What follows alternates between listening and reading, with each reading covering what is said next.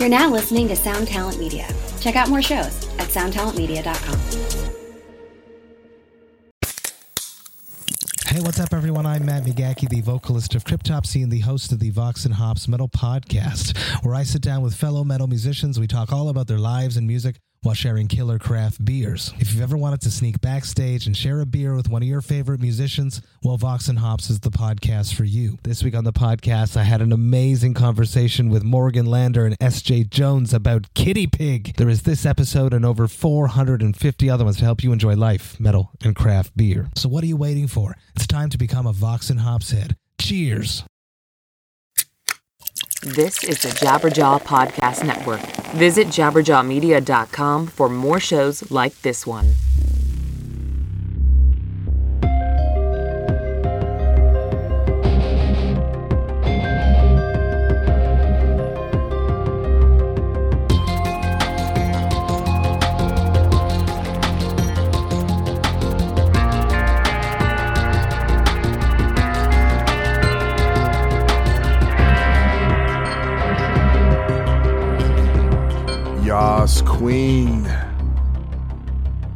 I just started a new phrase called Yas Queen's Reich, and no one will know what the hell I'm talking about. Thank you for tuning in to the X Man podcast. I am your host, Doc Coyle. Welcome. I sit right now in the back of an empty tour bus in Indianapolis, Indiana, and feel pretty good. Got a day off. Uh, the tour, Bad Wolves co-headline tour, we're like four shows in, five days in, and it's so going really, really well so far. We have a couple sellouts. We had a really big show yesterday in Evansville, Indiana, and I'm like actually very surprised, pleasantly surprised. You know, I'm waiting for you know to be a couple duds here and there um, to to humble us, and uh, we'll see what happens. I'm sure they will they will be there, but I think for the most part, it's going to be a really really successful tour. So I'm I'm I'm very grateful. Thank to everyone who's been coming out to the shows, and we're you know check uh check badwolvesnation.com for more dates. We're pretty much doing uh some northeast, uh southeast, midwest, Texas, and I think the furthest west we go is like Denver area. So it's it's not a full U.S. tour, but we're we're getting to a fair amount of the the U.S. So definitely check that out and make it out if you can. Um, you know, there's been some some big news recently that I, I, feel needs addressing. A few people have reached out to me, asked my opinion. Um, I Dying has reformed, returned uh, with the same lineup that they had when um, everything went down with uh, the singer Tim Lambesis and him going to prison and everything. And um, it's been kind of fascinating seeing the blowback, um, which, you know, we've had some prominent people, Jamey Jasta, some other people, um, metalsucks.net come out pretty harsh, harshly, I think, against uh, against the guys in the band, um, including Tim, obviously. And, um, you know, and, and I think it's, and then some people have said, well, there's kind of a cascade of silence. You know, people will say things in private, but they won't come out and and say anything. Uh, and I think that's that makes a lot of sense to me because I think the situation is is not as clear as some people would like to make it seem, or as simple as some people would like to make it seem. And unfortunately, because of the way I think social media is um, you know kind of linked to our lives we have this idea of something happens right and then we expect people who are people that offer opinions. I guess now everyone offers their opinions because of we all have access to this immediately after right? Don't do research. Don't um, sit sit there and ruminate and actually let the, the events play out and kind of reserve judgment. It's like you have to have a concrete opinion one way or another. And that's hot take culture. That's the um you know the cnn panel. That's stephen a smith on on sports center lebron james needs to go play here or something you know that's and i think it's important not to get wrapped up in that and and the thing is in many ways i think my, my take on it is I have reserved judgment, um, because a, you know, it's I, I you know it's funny. So I'll just, I'll just make a little analogy real quick. I just watched this documentary on Rachel Dolezal, the the lady who, the white lady who basically pretended to be black. Um, and from the outside looking in, it it's pretty easy to beat beat up on this lady and think she's a terrible person, yada yada yada. But you watch the documentary and you find out she's a fairly sympathetic character, and you can only do that when you dig deeper. And I think it's very easy. You know, it's, it's kind of really actually really fascinating because you know me, you guys know I I lean a little bit to the left, you know, and that's that's kind of my, my you know where I kind of sit. But I notice what's kind of happened with that kind of the you know the kind of the progressive movement is it has become the most judgmental movement.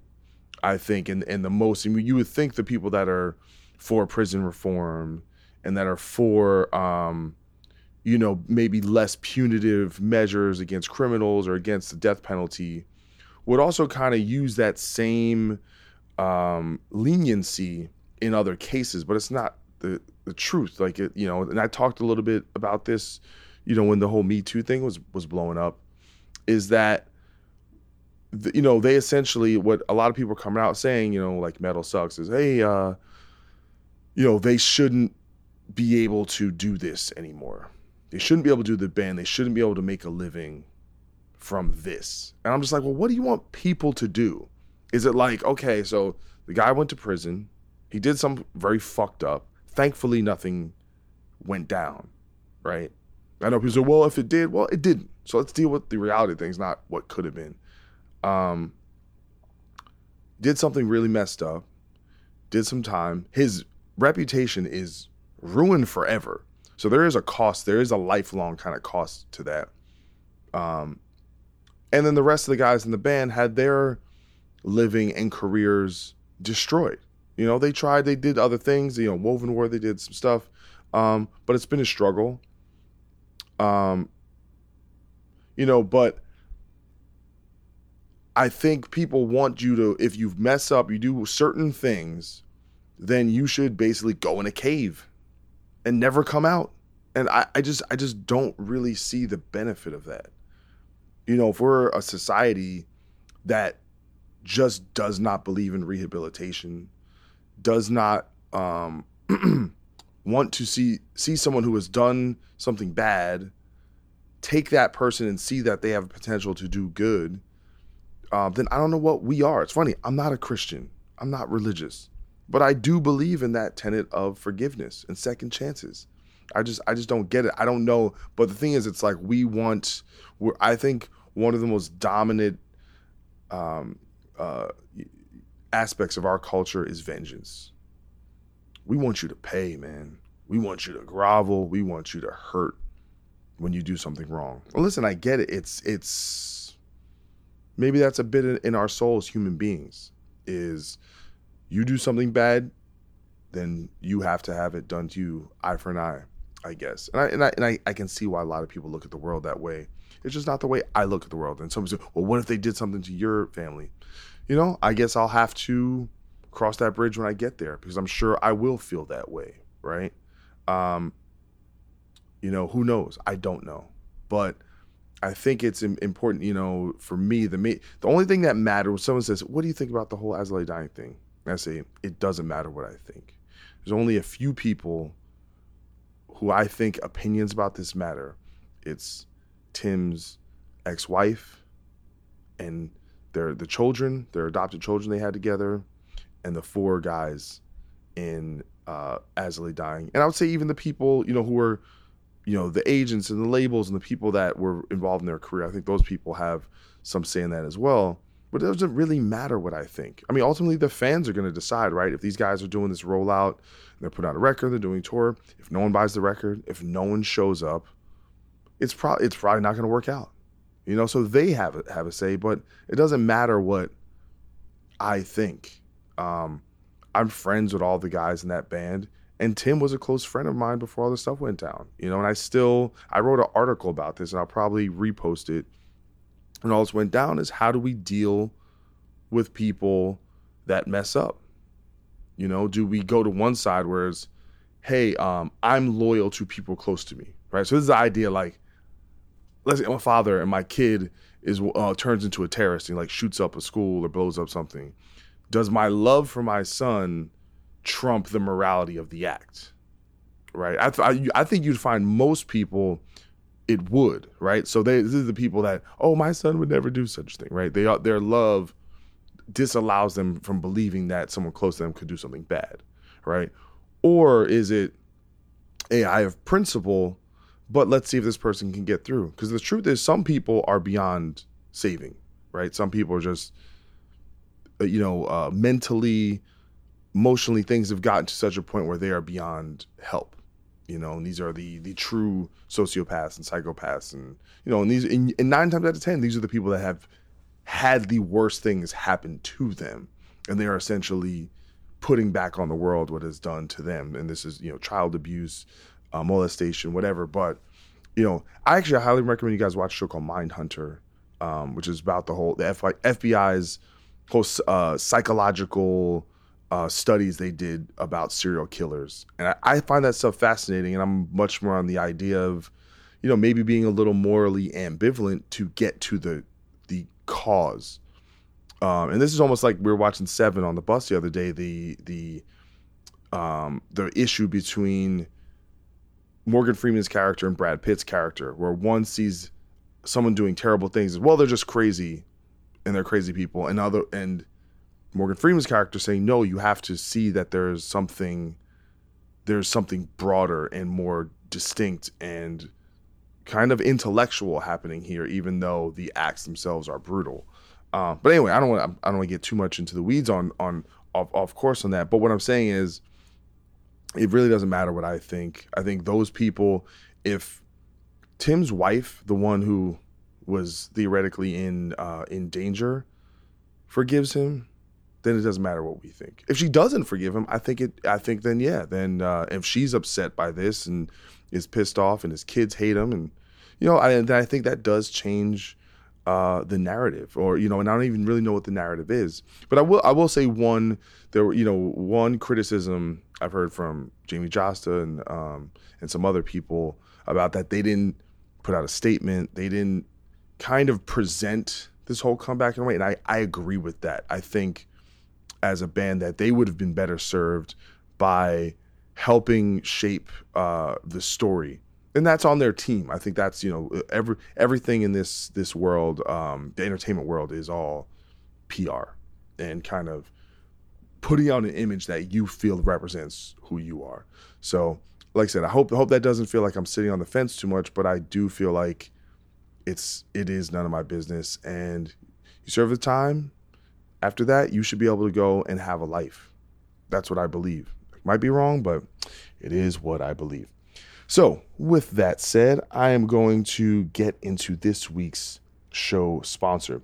We have a band from Denver, Colorado, and they're called Smack Factor. And we're going to play a track from their album called Use Once and Destroy. And this is actually the title track. This is Use Once and Destroy. Check it out.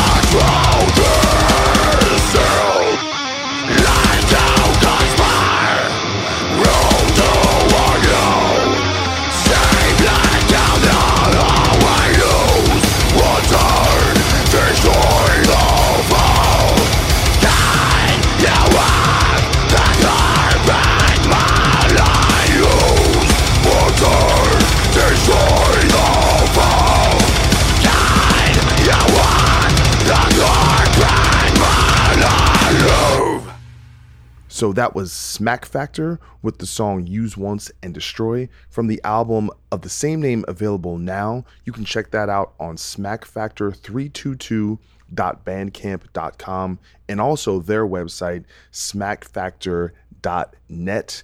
And they have some shows coming up. They on June 22nd, they will be playing with Flotsam and Jetsam at Herman's Hideaway in Denver, Colorado.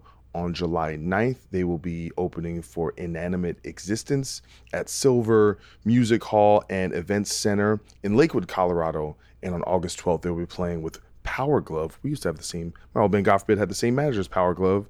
Uh, August 12th at Sunshine Studios Live in Colorado Springs, Colorado. Check them out, support them. They're a really cool band. Thank you so much to them for sponsoring the show.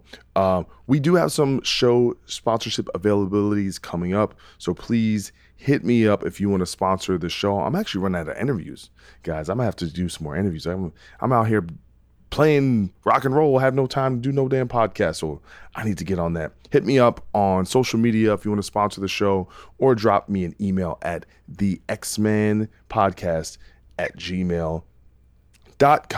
Excuse me there. Oh man, crazy. Well, talking too damn fast.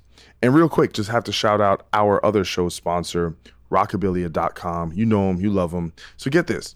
I actually got to go I and the rest of the guys from Bad Wolves got to go to the Rockabilia warehouse in near Minneapolis, um, outside, and I have to give them all the thanks in the world. Frankie over there, this guy treated us like royalty. He had donuts and beer for us guys. That's all you really need to have for me because I love donuts and beer. But guess what? The donuts and the beer was not the highlight. The highlight was getting to walk through this warehouse and see all the stuff they had.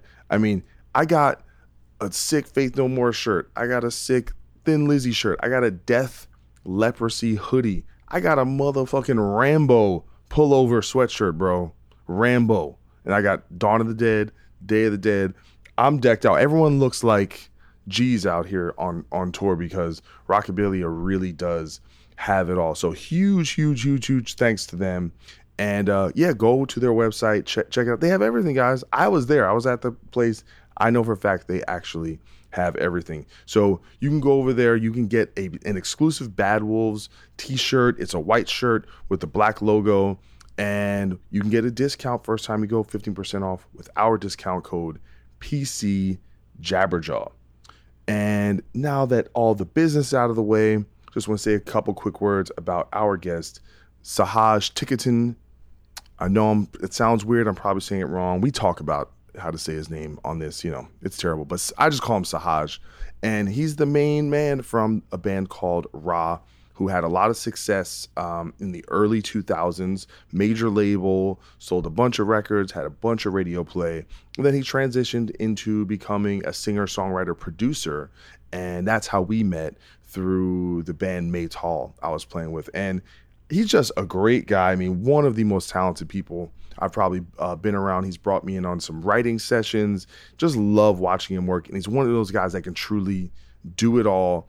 And I'm just really glad I got a chance to have him on the show because I think his story is fascinating and he's just just such a good good dude, talented, and you know what? I think you guys are gonna love this one because me and him know how to mix it up. So please check out my conversation with Sahaj Tickerton.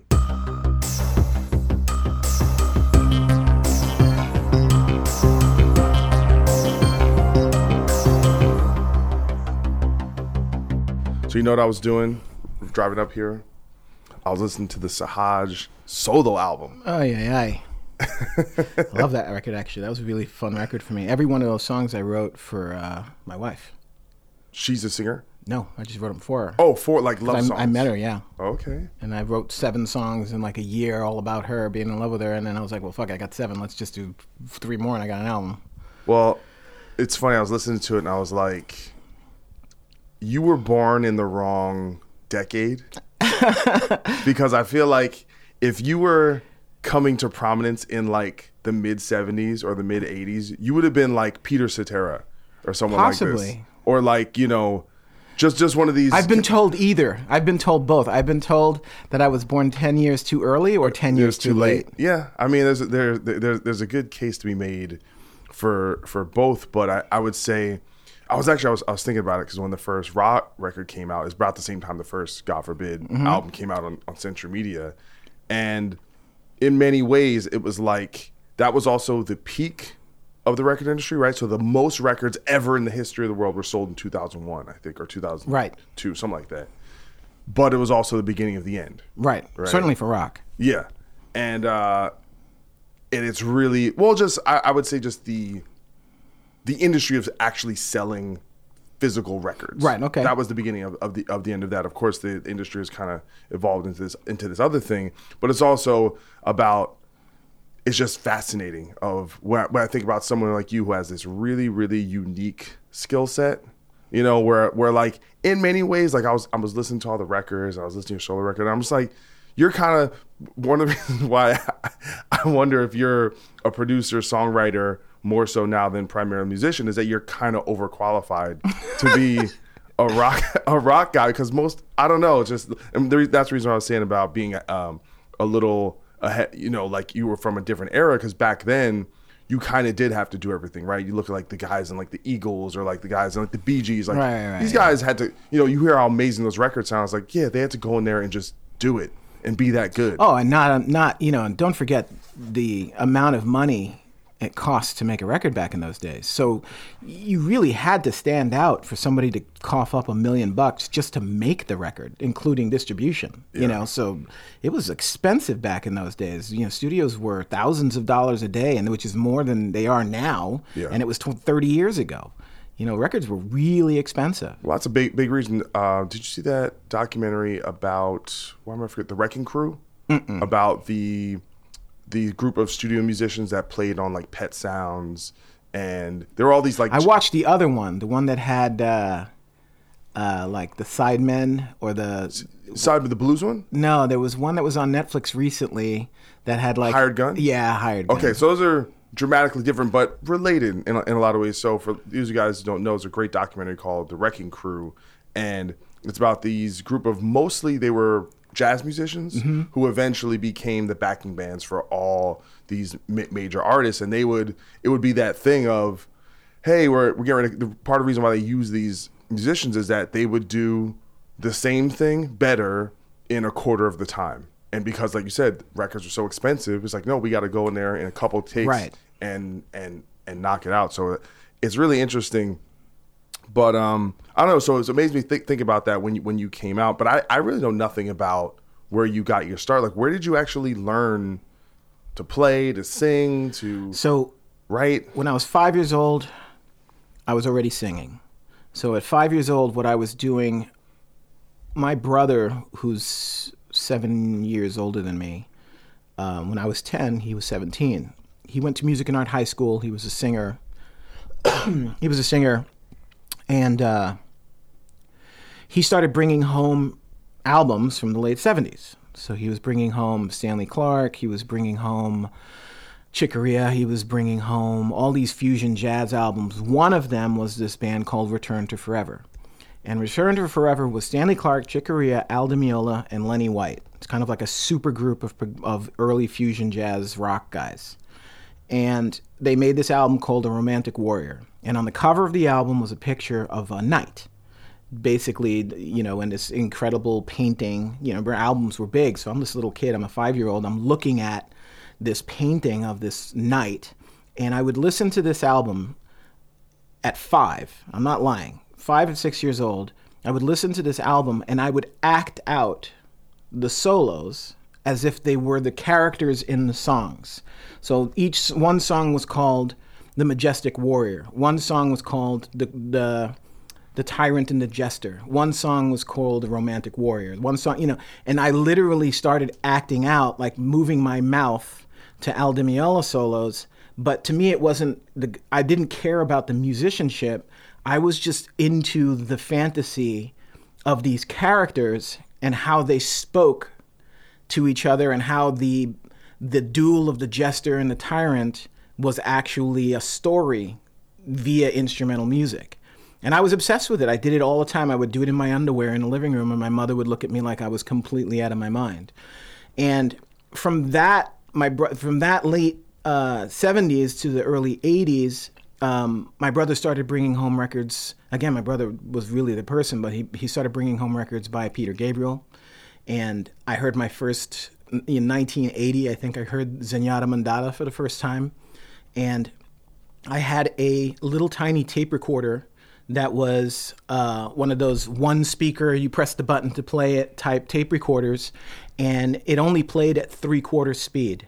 It would never play uh, in full vol. It wouldn't pull, play at full speed. So I listened to Zenyatta Mondatta on cassette in 1980 over and over again about 10 BPM slower than it actually was. but I would sit in the car. My parents had a house upstate New York and it was an hour and a half drive. And I would literally sit there with the speaker to my ear, thinking about the guitars in um, Driven to Tears. You know, the, the, ding, ding, all those weird sounds. Like to me back then, I didn't know what made those sounds. They just sounded incredible. So you were just absorbing stuff kind of through osmosis. It- Like, yeah, I mean everything he brought home for some reason I just vibed with. I mean I I was obsessed with R- Peter Gabriel's Security album. Obsessed. Rhythm of the Heat. Was your Chaka brother a Monkey. musician as well? My brother was a singer. Um, and he was kind of on a path to become an opera singer. Wow. But um, but he was really just a music fan, and he went to school with a lot of. He, he went to school with Marcus Miller, so it, there was a lot of musicians in his class at Music and Art, and um, a lot of really crazy just the music at the time obviously when you heard something special it, it was it was uh, widely renowned if you will. It wasn't like today like you won't like people knew about those fusion jazz records back in those days. Well, I I say the thing about the 70s and 80s, the time before MTV, was you could actually be ugly and be a, a pop star. To us- yeah, I mean, it- we were just talking about this You just had to be conversation. good. We were talking about uh, both Bruce Hornsby and Christopher Cross, two guys that couldn't get arrested once you had to make a video. yeah. You know, these guys were making hit songs that were huge, beautiful, amazing songs, but God, were they bad to look at. So, But but guess what? You you hear it and you're like, it, there was there was more of a uh, meritocracy to the Sure. actual songwriting and the performance el- element of it. Absolutely. You know, what I mean, does does uh, a Milli Vanilli happen if there's no MTV? Probably not, right?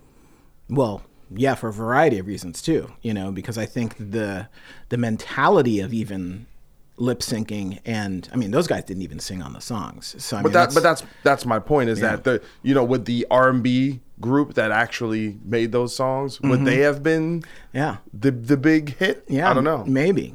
You know, I, I think the, the music industry spent 20 or 30 years under a very, very big illusion. And that was that little kids, kids are 15 to 20 years old. I think the illusion is, is that they thought if they heard a song that they really liked, but then saw somebody singing it that they didn't like, that they wouldn't like the song anymore.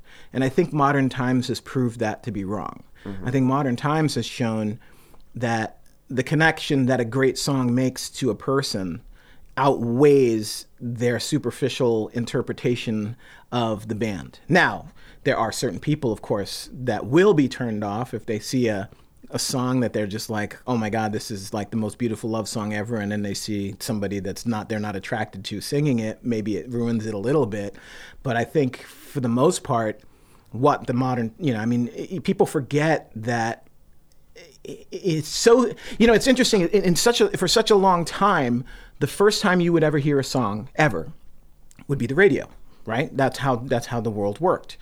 Then all of a sudden it became the first time you would see a song would be on MTV so then all of a sudden that became the paradigm and you had to look a certain way just to be able to get past the first 7 seconds of a video. And then that went away and now we're back to oh the fir- the first and not only do we do we not see the artists most of the time nowadays, but there's no way to listen to music nowadays from the middle. Because when you used to listen on the radio, you could turn on a song and it could be two minutes into it, and then you'd hear the last two minutes of the song. But now, if you're streaming, if you're listening on Spotify, it always starts from the beginning. There's never what a do- chance. What do you think the what is that? How does that factor into how you perceive? I think perceive it, I think it. I think it.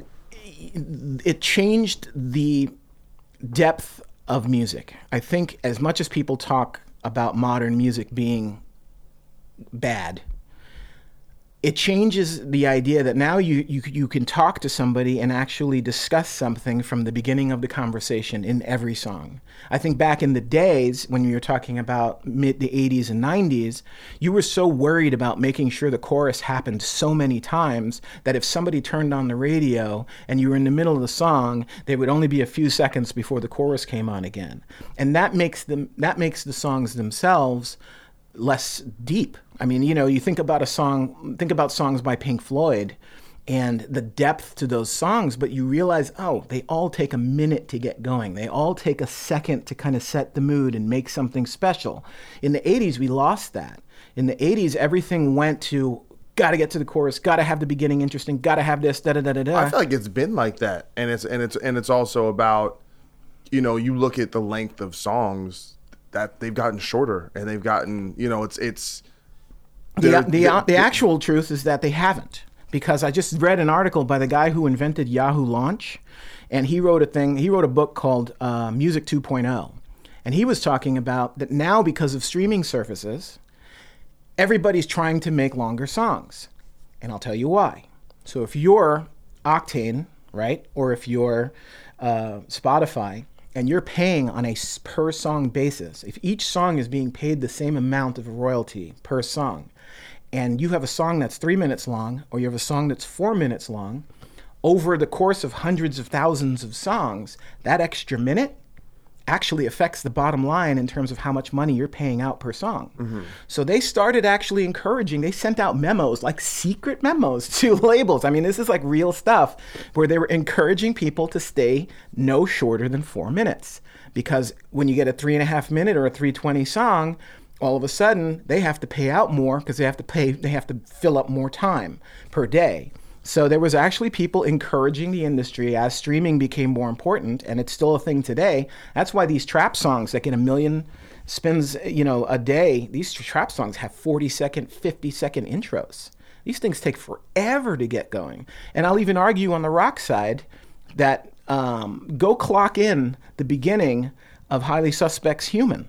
It's 40 seconds before anybody sings these these these, these things are happening more and more. Um, I think the difference is it still applies to new artists. Well, yeah, that's what I was gonna say. Yeah. I was like, if you're a brand new band, that will be a re- if your song is four minutes and thirty seconds, that will be a reason why they say we're not gonna play the track. But that's radio, not Spotify. Yes. Or Octane. Well, of course. Those, those guys have their own rules. But yeah, it's it's crazy. I don't know. I think the music industry is in an interesting place. I think there's way more chatter and way more noise from bad artists.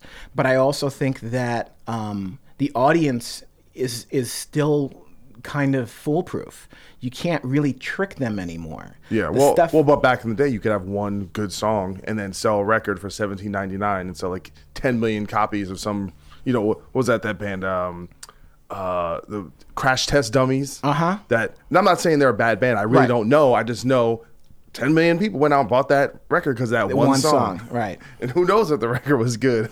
Yeah, I mean they were an interesting band to say the least, but I think the, uh, the you know, but that but that's just part of the spectrum because you always have those bands that are the one-hit wonders that go on to do an entire career under the radar based on the one giant song that they had, or you have these artists that come back out. But I I think the shelf life of the modern song is really the best indicator of where the music industry is. And you know, when I was a kid and I listened to Metallica's and Justice for All, I listened to it pretty much for a whole year. Like I listened to that record on a regular basis for like a year.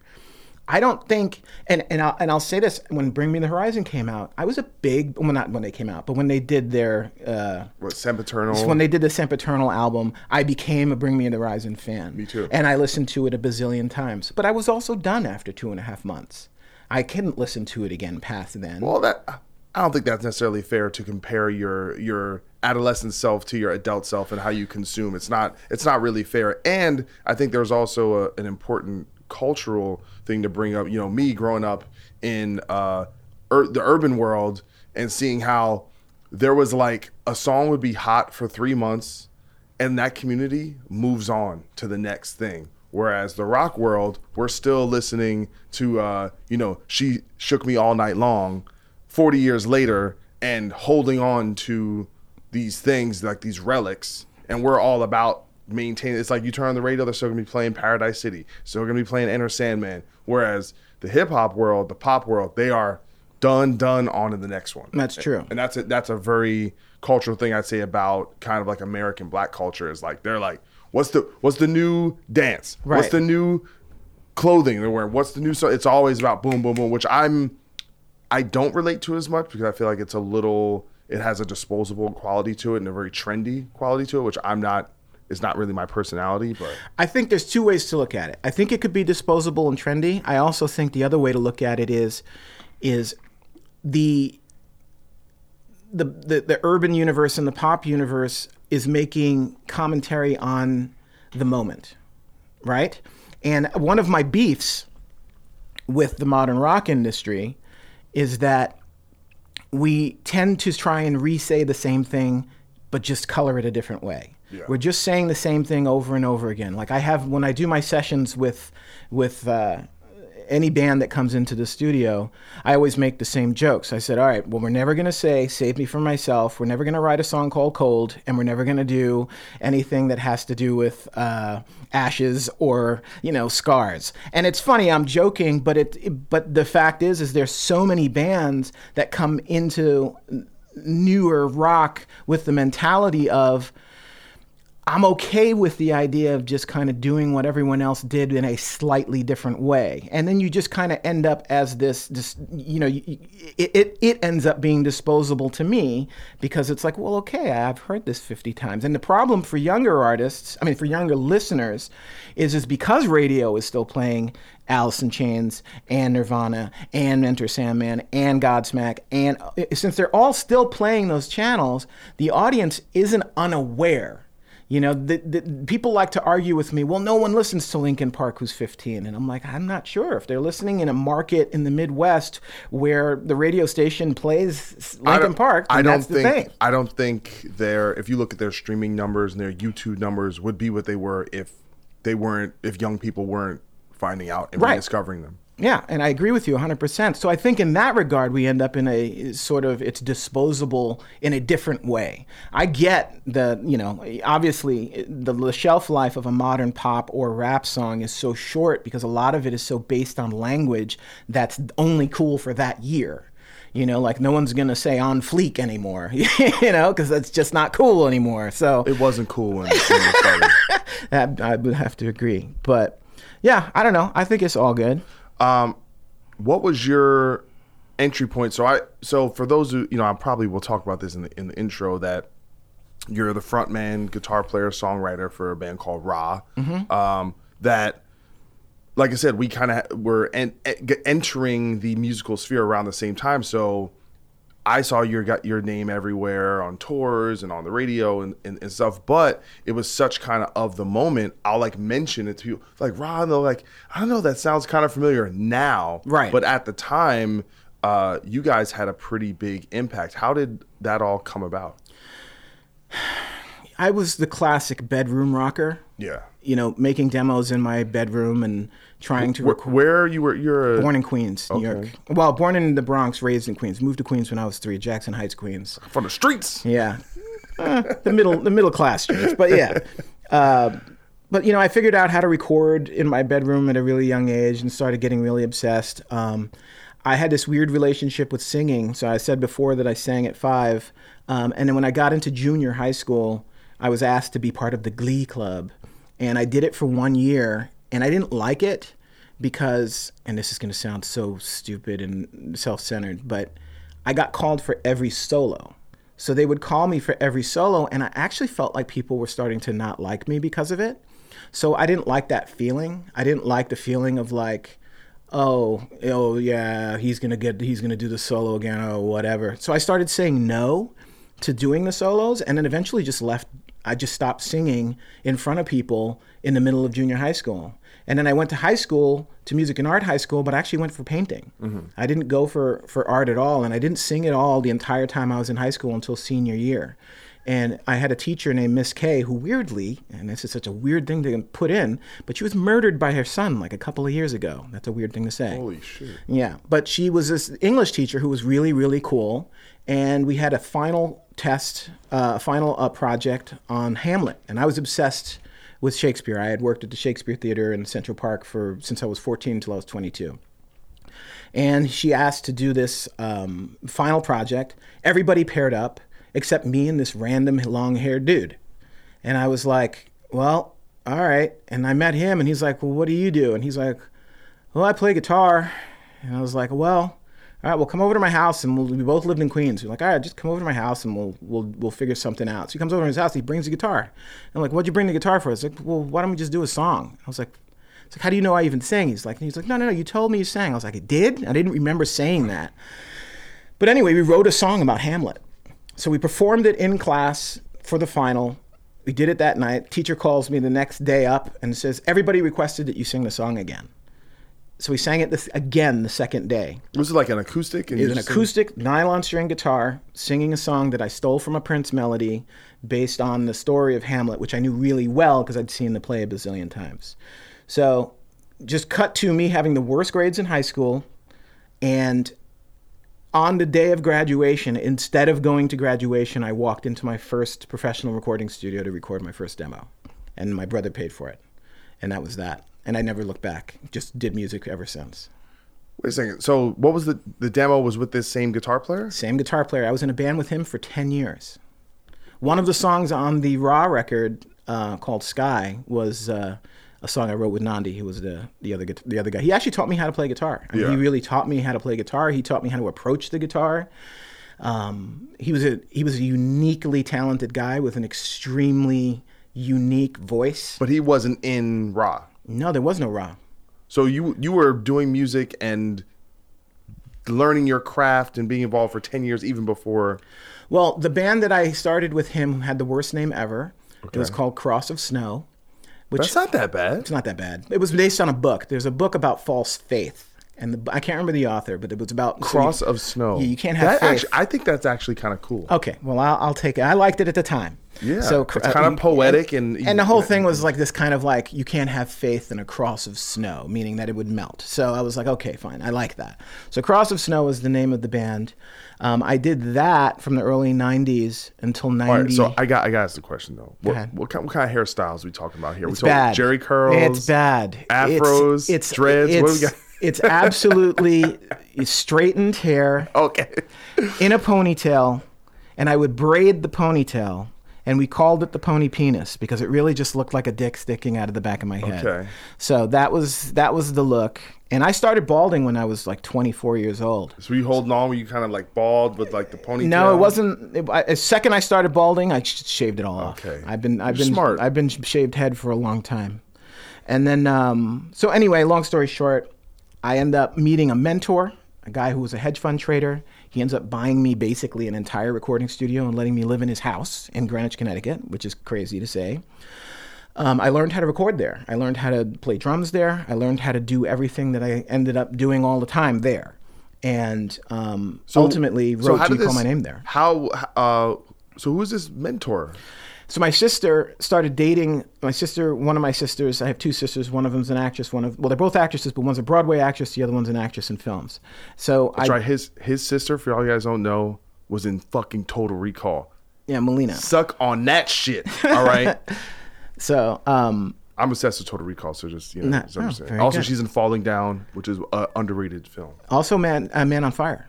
She's in that as well. Man on Fire. All right, she's a legend. So that's why I'm really. This is just a big ploy for me to like get her on the podcast. So you, well, we can probably make that happen. She lives out here. Oh, I'll be, I'll be, I'll be such a nerd. Um, but the uh, I guess the, the the moral story is, is my sister, my my Broadway sister, started dating this hedge fund trader, guy named Rob Jones, and he was uh, you know kind of like a frustrated musician, had a Steinway in his living room, you know millions of dollars, whatever.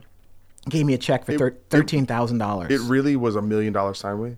Uh, no, the, Steinway was one hundred and forty grand, I think. Okay. But he gave me a check for thirteen thousand dollars and said, "Can you build me a studio?" And I was like, "Okay." I didn't know what I was doing. I bought him an ADAT and a Mackie twenty four x eight console. When it came to studio stuff, were you all self trained? You just Totally, absolutely under the radar. Figured it all out on my own, completely in the beginning. Later on, when I got in the room with legendary dudes, It was just sponge time. But but in terms of at that point, I hadn't really done anything with anybody too famous or you know like engineers. I knew it uh, kind of by trial and error, and I knew what microphones I wanted. But I mean, uh, you know, like I said, I bought an ADAT and a Mackie 24 by 8 from Sweetwater Sound in 1994 when nobody knew who Sweetwater was.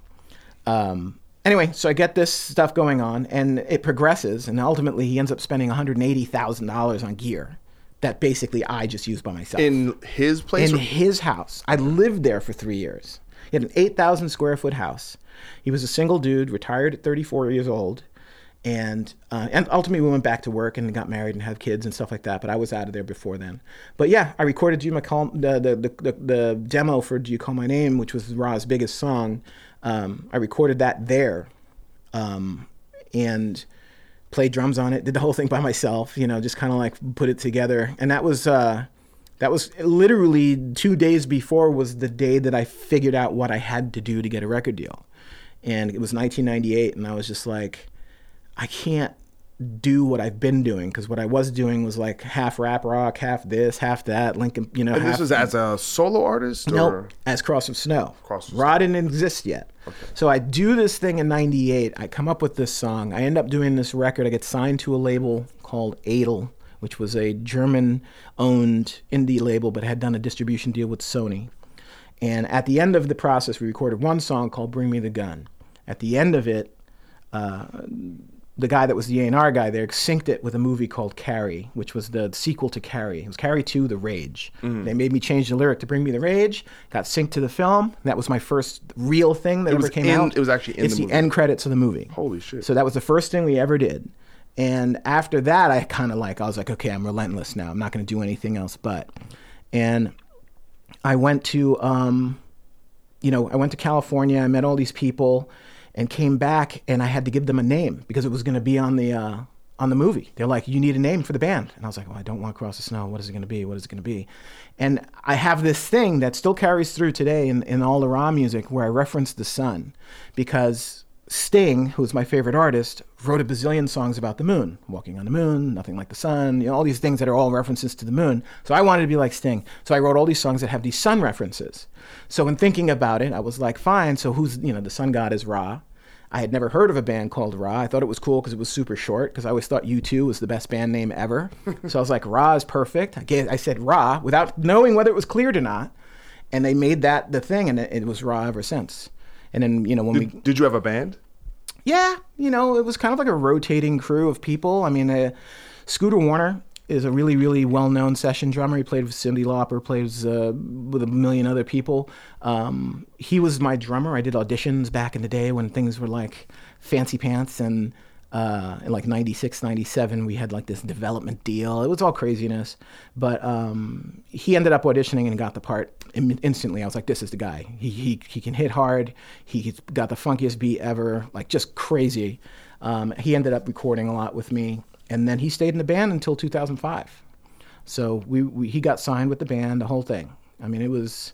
I actually played drums on on half of the first Ra record, and I did that to punish him because at that time he had left to join another band. And then I said, "No, you can't play on the rest of the record. I'm playing on the rest of the record." You know, because that's always a good thing to do when you're the leader of a band is to. Hey, Dave Grohl did that shit. Yeah, well, Dave Grohl was a drummer. I I was a I was a wannabe drummer. I heard you're pretty. I, I think I've seen you play drums. You're a pretty good drummer. I can play. Yeah, I'm just not Scooter, but yeah. yeah. Uh, so you had an EP, right? Before the actual Universal So record. I'm going to try and tell the the intelligible st- version of the story. So I, rec- I record the album with Edel, that, that that label from Germany. I take those masters illegally and start selling them in Boston, off of because of off of interest that we got from WAAF. We sell twenty thousand CDs in a month. How? Just like on the streets? Newbury or- Comics. I did a deal with a distribution company in Were Arizona. playing- were you playing We were playing all in the Northeast, playing everywhere in in in um, uh, New Hampshire and, and Massachusetts and Connecticut, and we were getting really, really, really a lot of attention. What song were they playing? Do you call my name? That same thing. So that song goes to AAF, becomes the number one song on the radio station. Mind you, I'm still, I don't own these masters. Sony still owns these masters. So Nick Ferrara, my attorney, basically says, look, we've got to get these masters. So my ex-wife's mom gives me fifteen thousand dollars, cashier's check. I negotiate it with this guy named Ron Berman, or Ron Urban, I think his name was, at um, Sony, to meet him downtown. I go downtown. I give this guy a check for fifteen thousand bucks. I take my car. I drive up north to Universal Studios, to Universal Records, uh, Universal Republic on 57th Street, walk in and sign a four an eight hundred and fifty thousand dollar record deal. Fifteen minutes later, having bought my masters for fifteen. You already had that on the table. I knew what the deal was. Everything was ready to go, but I I didn't own the masters that they were going to sell. I mean, literally, this was like within 20 minutes. They were 20 minutes apart. I had to get this guy to sign this piece of paper, or everything fell apart. Yeah. And he signed it. I walked up there and gave him the piece of paper, gave him the thing. I was unsigned technically for 20 minutes and then did that deal. And then, you know, the rest of it was a lesson in timing and, you know, the, the, the band's the band's trajectory was something that ended up ultimately teaching me so many lessons. I mean, we all have those stories of well, once you get signed, then it's like a whole other universe. But the stuff that I learned about how to be in a band, what the business is, you know, the benefits and the the negatives of getting a big record deal. Well, that's what I'm saying. So you're talking about almost a million dollar record deal for a brand new band that's has two had, album deal, but yeah, two, but you, you have some traction.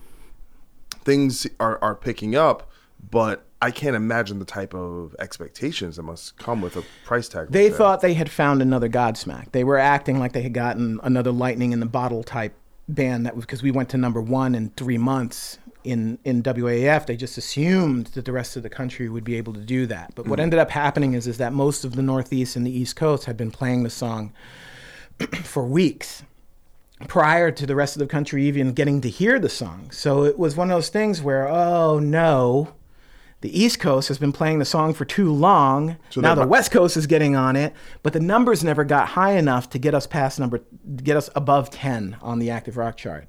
Now 10 back then was 1,200 spins. You 1,200 spins today, you're number three or number four.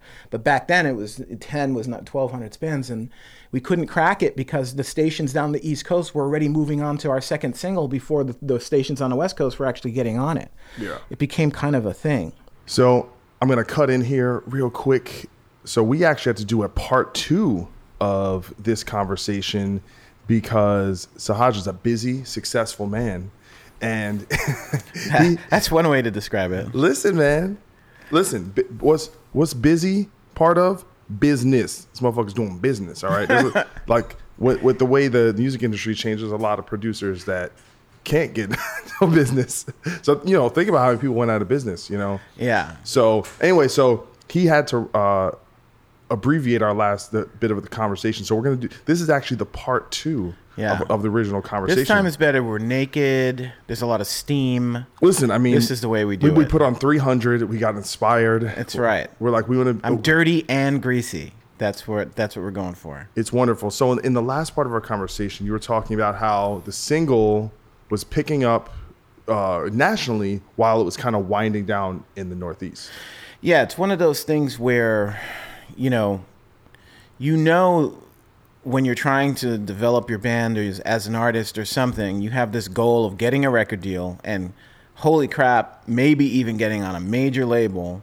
And you, you, you really just think that once that's achieved, there there's no other obstacles. You've you've gotten to the promised land and everything is just going to fall into place. And what you realize is that really you've just gotten to the largest most elaborate landmine field that you've ever seen in your life. Why do you use the, uh, the term landmine? Because it, it doesn't take very much to derail the progress. Well, but landmine almost sounds like it's deliberately set up for you to fail. Do you feel that way?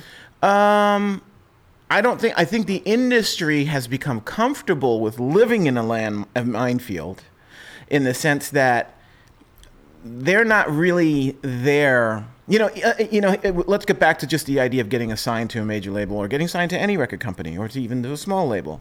The idea is most A and R guys, most people in that industry, they don't look at an artist and the first question that pops into their head is not, "I should sign this person." Their first question is, why shouldn't I sign this person? The first thing they look at is what's the problem here? What is the big obstacle? Is there something wrong with that, or is that no? makes- It's good business. Yeah. It's good business, but when you're an emotional musician, and the, obviously the logical part of it that's stupid is, is that most of these A&R guys are guessing what's going to work and what isn't going to work. Now, as, someone, see, this is an, an experience you have that I don't have, right? Right. I never got to experience the major label world. Do you? Can you draw a, a fine distinction between that a way an A and R person over there might behave or kind of their philosophy on it, and someone at like Century Media? Is there a big difference? Well, it, it, it, the best way to describe it is, is Universal Republic as a company just had much longer fingers. So they were looking, you know, essentially they were a research company. They were looking at data streams back before there was Facebook and MySpace and all of this other stuff. They were looking at very specific data streams. I remember getting reports as our record would come out, and they would get very excited if we outsold Godsmack in a market that Godsmack was traditionally good in. They um, they would give you these numbers. What other heavy bands were on Universal at that time? At that time, really, there was Flaw. Oh, they played the other day actually. Yeah, there was Flaw, and Flaw was already on the way out when we walked in. At least from a corporate standpoint, they were they had one more record coming out, but the label wasn't excited about it, which was something I should have read in the tea leaves. Um, But you guys, I felt like were a little more radio friendly than Flaw, right? Absolutely, yeah. But you, but the thing I was getting at with when I, by making that statement was they were excited about Flaw at some point, and then by the time this other record was coming out, that David Bottrill, who I thought was amazing, who did Ænima and all this incredible stuff, who had done that, I was like, okay, well, this record's going to do well without me listening to it. And when I listened to it, I wasn't really blown away, but the um, the label just had already written it off. And just the idea of the label having written off an album before it came out was something I probably should have paid a little bit more attention to. Yeah. Did Um, you guys have that that cliche thing where you have one team that signed you, and then within like a year, it was like a completely different A and R and marketing and and all those people? I actually had, in in a weird way, the worst version of that because I wasn't signed by an A&R guy. I was signed by the president of the label. Isn't that good though? You would think that's good, but the idea is since he's the president of the label, he's obviously not focused on one artist. Yeah. You, know, you, what you think is is the A&R guy is going to have two or three bands that he's assigned and he has to kind of like follow through. That's why they had multiple A&R guys there. So the downsides of having the president sign you is one is that his focus is not completely on you unless you're the star of the whole label. And then the other thing that's bad about it is you get an A&R guy assigned to you. Yeah. And when you get a guy who didn't sign you, There's no passion. who's assigned to you, and the guy that we got was a guy named Tom Mackay. And Tom Mackay was at Universal Republic because he had been friends with uh, Monte Lipman prior to the label becoming formed, and also he signed Three Doors Down. So he had that was his baby band. You know, that was the, the focus of his universe. I liked Tom in terms of conversation, but I could tell that he was just going by the numbers and making sure that everything was handled you know, on a paperwork level with us. It was really no one there fighting for us. You know, um, there was a product manager who uh, was really great. His name was Josh Nikotra. I'm still friends with him today. He actually works for Jack Johnson um, on Jack Johnson's label. But um, the the dynamic of going into a building like that and, and the terminology they, they used to always say the same things. They used to say well people here in the building people here in the building either like it or people here in the building don't like it or no one in the building no one in the building. And then you started realizing basically anything that was going on everyone had to be excited about or things wouldn't happen. Which is interesting is that almost sounds more like an indie type of situation. Like I've shopped stuff to Metal Blade, for example, and you know Brian will hit me back and he'll be like, "Oh man, you know I, I like it, but you know let me send it around." And if the vibe isn't good collectively, then they don't they don't move forward. Yeah, I mean that's every label I've ever heard of, except for Wind Up. The only label that didn't have that mentality to me was basically why if Alan Meltzer and Diana Meltzer liked it, they didn't care if anybody else liked it. They were into it. Um, and I got an offer from them, and I got an offer from Universal. Universal, it, it was the it was the essence of a bidding war without it really being a classic bidding war because. Um, for whatever reason, I felt more compelled to do a deal with Universal Republic than I did with Windup, even though Windup was killing it back then with Creed and Seether and Evanescence and all that stuff. So, you know, th- that part of the industry was very, very uh, different back then. So the record comes out. Okay? Record comes out. And 2002. 2002. Kind of, I would say, if you look at that year, that's probably a bad year, actually, to kind of come out with the style you guys are coming out with. Um, given the kind of total context, because I, I don't I I feel like, and you tell me if I'm wrong. You mentioned a band like Flaw. I think you guys kind of got thrown into that kind of more nu metal side of the radio world, and that was just when that stuff was considered to be like, uh, like on the verge of being passe. Do you know what I'm saying? For a new band, right? So like if an establishment if Mudvayne puts a record out in 2002, they're probably fine because they were already Right. kind of established. Um, do you think I'm being accurate in that, or or I think there's a couple of factors. I think um, the reshaping of the way record companies was were selling was already starting then. Things were already starting. You know, Napster and and and LimeWire, LiveWire, LimeWire, LimeWire? were that's where I did a lot of my stealing? yeah, I mean, it was. It. I was doing it too, and it was becoming pretty, you know, gnarly for them. They were, they were. We were having discussions with the label about thirty percent drops in sales for rock bands because of the fact that rock bands were typically things that sold CDs more than other things which sold singles. Um, the other part of that equation really had nothing to do with the timing and had a lot to do with um, because I, I would argue that 2003 was the hugest year for System of a Down, and and they were enormous. They they went multi platinum with my- that record. but that was my exact point was that they were already established. They had come out in 98, 97. So they had already they were already System of a Down by then. I'm, ta- I'm talking about launching a new band.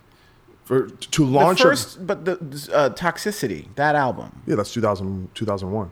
right? So that's what I'm talking about because I think that Yeah, the first album with spiders on it wasn't a hit record. Yes, it was. Oh, it was. Yeah, it sold millions of copies. It took two years for them to break it, but it did break. Okay. um, and they were and the thing is i think so you so if you think about music especially the world we come from in term of, terms of um, these like subgenres Mm-hmm. that you come along with like a class of bands right? And especially when something burns really hot that means it usually kind of fades really mm-hmm. fast too.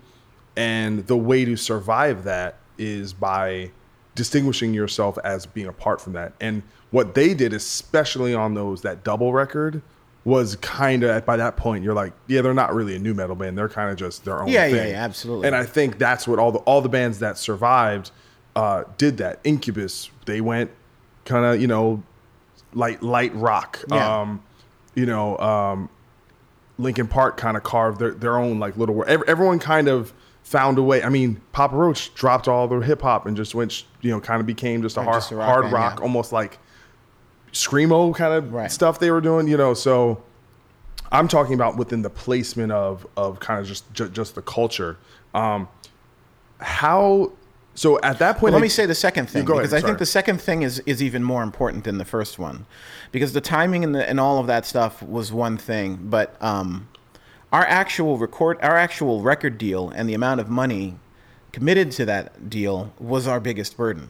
Yeah. Because having eight hundred and fifty thousand dollars in the hole before we even sold a record, basically made us um, uh, a poor investment. So the problem was is that when we couldn't crack the top five with "Do You Call My Name," and we got to top ten, and the reason, again, talking about what we were talking about before, the reason for it was very, very weird. It wasn't a normal circumstance because a lot of bands at the time weren't breaking at radio on their own by themselves without anybody helping them. So the fact that we had gotten four months of airplay in the Northeast prior to even getting a record deal actually was part of the problem. There was a guy who was in charge of, of, of the active rock radio division for radio in in Universal. His first name was Howard. I don't remember his last name, but um, he made some really poor decisions too in pursuing uh, how to deal with this issue of, of, of the single being, you know, being played on WAAF for 10 weeks before anyone else was even into it. Now, what? If, now, do you feel like this record didn't really have a great two or three single to really? Because theoretically, right, if you had more It's, ammo, it's a hard, ammo honestly, it's a hard question to argue. It's a hard question to answer because if you could sell 20,000 CDs in one town from one radio station in 40 days, it's very hard to argue that you shouldn't be that you should be that it, that it, you shouldn't be able to replicate that. oh, I can make a great argument that that's. I think. Well, I, I think obviously America, the labels the labels perspective was if they can do that there, if we can even do half that kind of business across the country, we're gonna do we're gonna go gold in a year. Yeah. And mind you, we did two hundred thousand records, Yeah. so they weren't hundred percent wrong. Well, the I- issues that that developed um, had a lot to do with management. Yeah. Had a lot to do that with the idea that we were given tour support, and our tour support was really, you know, we went straight to a giant bus with a with a tra- with a trailer and a and a crew and the whole nine yards right off the bat. Now, what kind of tours were you talking about? Are you guys getting the Our major? first tour that we ever did ever. I mean, we went from not having shows at all, like not playing, other than the, the four times a month we were playing when we were trying to build our story in in um, Massachusetts. We went from that to opening for Seether when Fine Again was climbing the charts, and um, I mean, I, I went from doing four shows a month to doing six shows a week. Yeah. We only had Sundays off. Now, were you guys a good a good live band at this point? You feel, did you feel confident you Um, Sonic, sonically, we destroyed most people because I, I, you know, my singing skills were good. I was not a child. I was old already, you know, so I wasn't singing like this kid. I was singing, I was 32 years old on a major label. And so the singing part of it was amazing. Skoota Warner was a drummer. He's one of the best drummers I've ever known in my entire life You guys were pro. the, the, the sound, and I underline the I- sound of it, I see this was amazing. Um, I also played seven string guitar and had a pedal board and had to change tones every verse, chorus. I was a little tied down for the first year and a half. Um, I would watch our videos and the shows, and people would be into it, but I felt very stiff. Yeah. I felt like I was kind of just like locked in this weird position, holding this guitar, not really being able to do anything, singing super high the entire time, always stressed out about being able to sing Rectifier a second because it's such a high song and all this other stuff. Um, it was stressful for me. I hated touring. I never slept well. Um, I was married On that giant bus, he couldn't sleep. I was ma- I, well, you know, I did all the I did all the dumb things that guys do. You know, first of all, I was married to my first wife at that time, and everyone else in the in the band wanted to bang chicks. So I didn't have much choice. And you know, there's always that cliche of the singer taking the back lounge. Well, I took the back lounge, and I used to make sure that we got a tour manager who could get us a bus where the back back the back lounge locked. Because my problem was is that one time back then bands had forums. Remember they had the band forum on your website and Oh, people yeah. would post stuff? I loved it. And one time, a girl said uh, that she sat on my bunk and talked to me for like two hours and posted it on there, and my, my ex wife lost it.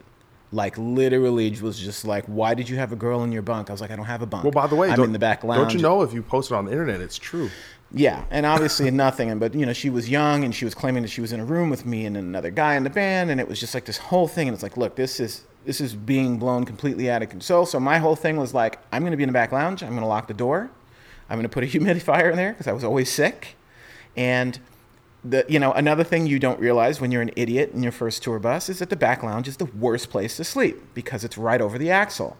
So it's the bumpiest place in the in the whole bus. Every bump you feel, not to mention it's tied to a five thousand pound trailer, and that's jerking it around all over the place. So I wouldn't sleep. I would wait for the bus to stop at four or five o'clock in the morning, and then I would sleep.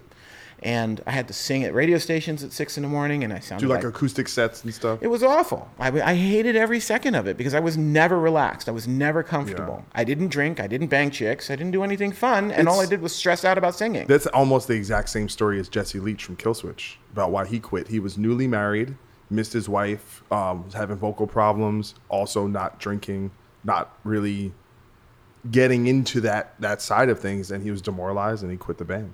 Yeah. you know. So I and I, I think that's also a common theme with bands that go from not playing a lot, then get a deal, and then go from playing not playing a lot to playing all the time. Is that you're not really road worn yet. right. Um, I mean, God forbid wasn't, but we kind of got to get our feet wet in a very, very modest way. We had to, we got to just go play in front of 50 people and suck, Right. and work our way up to actually be able to play a, a theater, Yeah. and actually hold it down. it took us a year on the road before we were like, yeah, we're pretty good. But it, we were, you know, we had tons of shitty shows and had to learn how to stand on stage and learn how Yeah. to be a performer and grab the crowd and kind of elevate that. And, that the, and I always say this: you can't learn that in a rehearsal room. No. you can only learn it on the road. and I mean, you know, our first year we did 200 shows, which is a lot.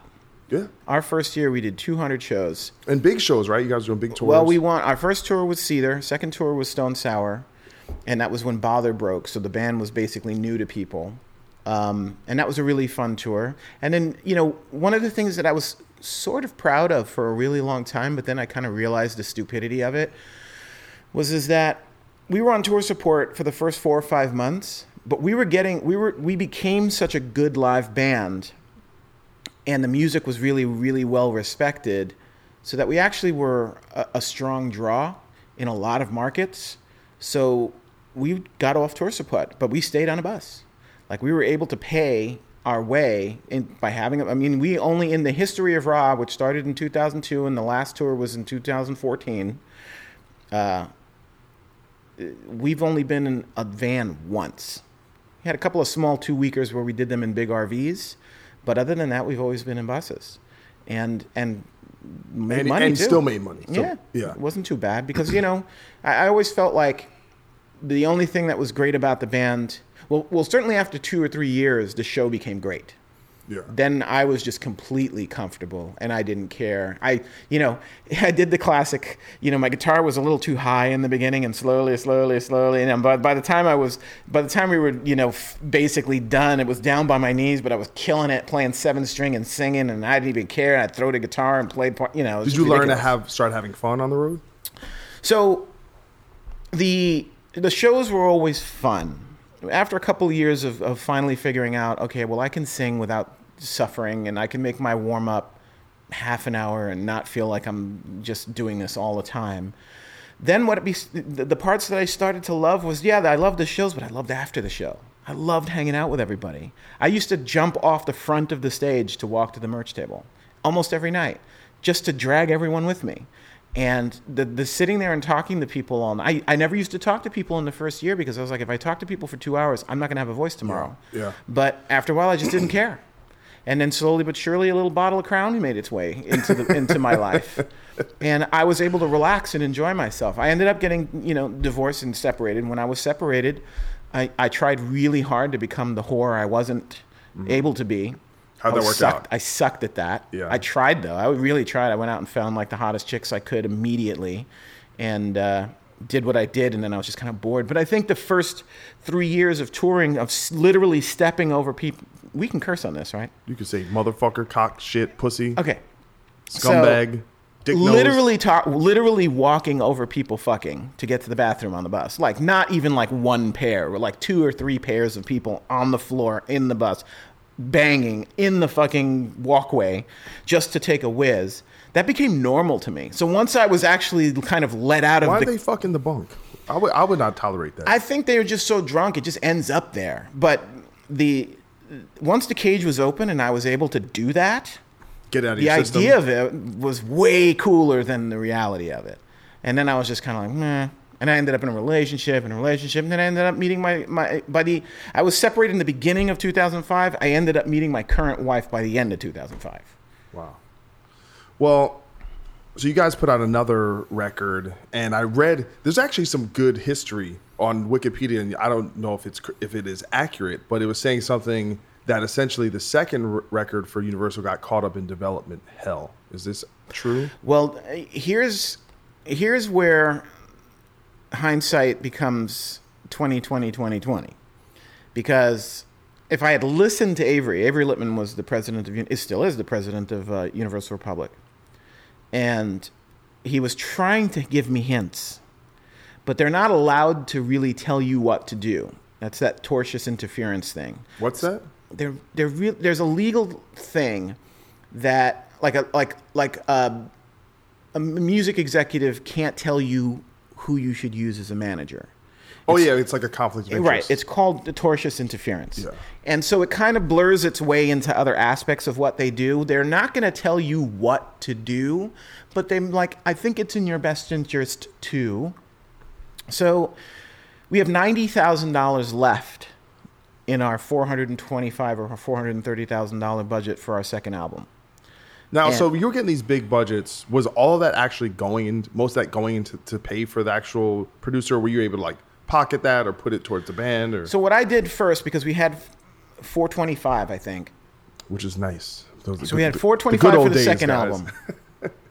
well, it wasn't the good old days in 2004, 2005 because the people were, that, you know, people were already complaining about how active rock stations were closing down. They complaining, but that 425, motherfucker, yeah, come well, on, man. But we knew that was a little scary. So That's eight, God forbid, records. so, so what I wanted to do was um, I said to them, look, give me 40 grand. I'm going to go and buy a bunch of high end gear because I fancied myself a uh, producer engineer. I had produced the first record, I recorded everything myself, you know. Um, I said, all right, I'm going to go and just I want to be able to write these songs, but record them in a way that if they sound, you know, if they get used, we can use them. Then I don't want them to be like, oh, well, the demo quality isn't good enough. So let's just give me forty grand. In the back of my head, and had, again, this is had I had I trusted myself. In the back of my head, I said, you know what? You should just do the record for fifty grand. Spend twenty grand on mixing it, be all in at sixty grand, and use the rest of it to promote and market it use the two hundred fifty thousand dollars to promote and market it, pay the pay the band, whatever we had to do, get a bus, anything. I had that inclination, and then I started working on the album, and then all the anxiety of every time I would turn on a song, they'd be like, "Oh, we really like this," and then the next couple of days, well, you know, we passed it around, and people kind of think it's this, and blah blah blah blah. And then These there are demos. they're really well recorded demos you know like re- basically recorded in a way that ultimately ended up being the album because i, I a lot of those songs you know it, it, it's a, if there's a lesson for people listening to this one of the things is is your instincts are almost always right Yeah, so the gut. at the end of the you know writing the first album i'd written a song called fallen angels. And i knew that fallen angels was going to be the next single on the next album before i had ever had a second album. I knew it was that. Even when we were on tour with corey i was telling corey in the bus i was like yeah fallen angels is the next single and then we'll go from there. So i wrote this i wrote 36 songs by myself out of which i have to pick you know 12 or 13 Was that common for you? Thirty six. That seems like over a year. uh, uh, that's man. I I wrote thirty six songs in my life. Okay, well, I'm gonna I'm gonna qualify that with 36 songs, but not all of them were completed. Okay. you know, 36 I, sketches. okay. Some of them were completed. Some of them were more like chorus, verse chorus sketches.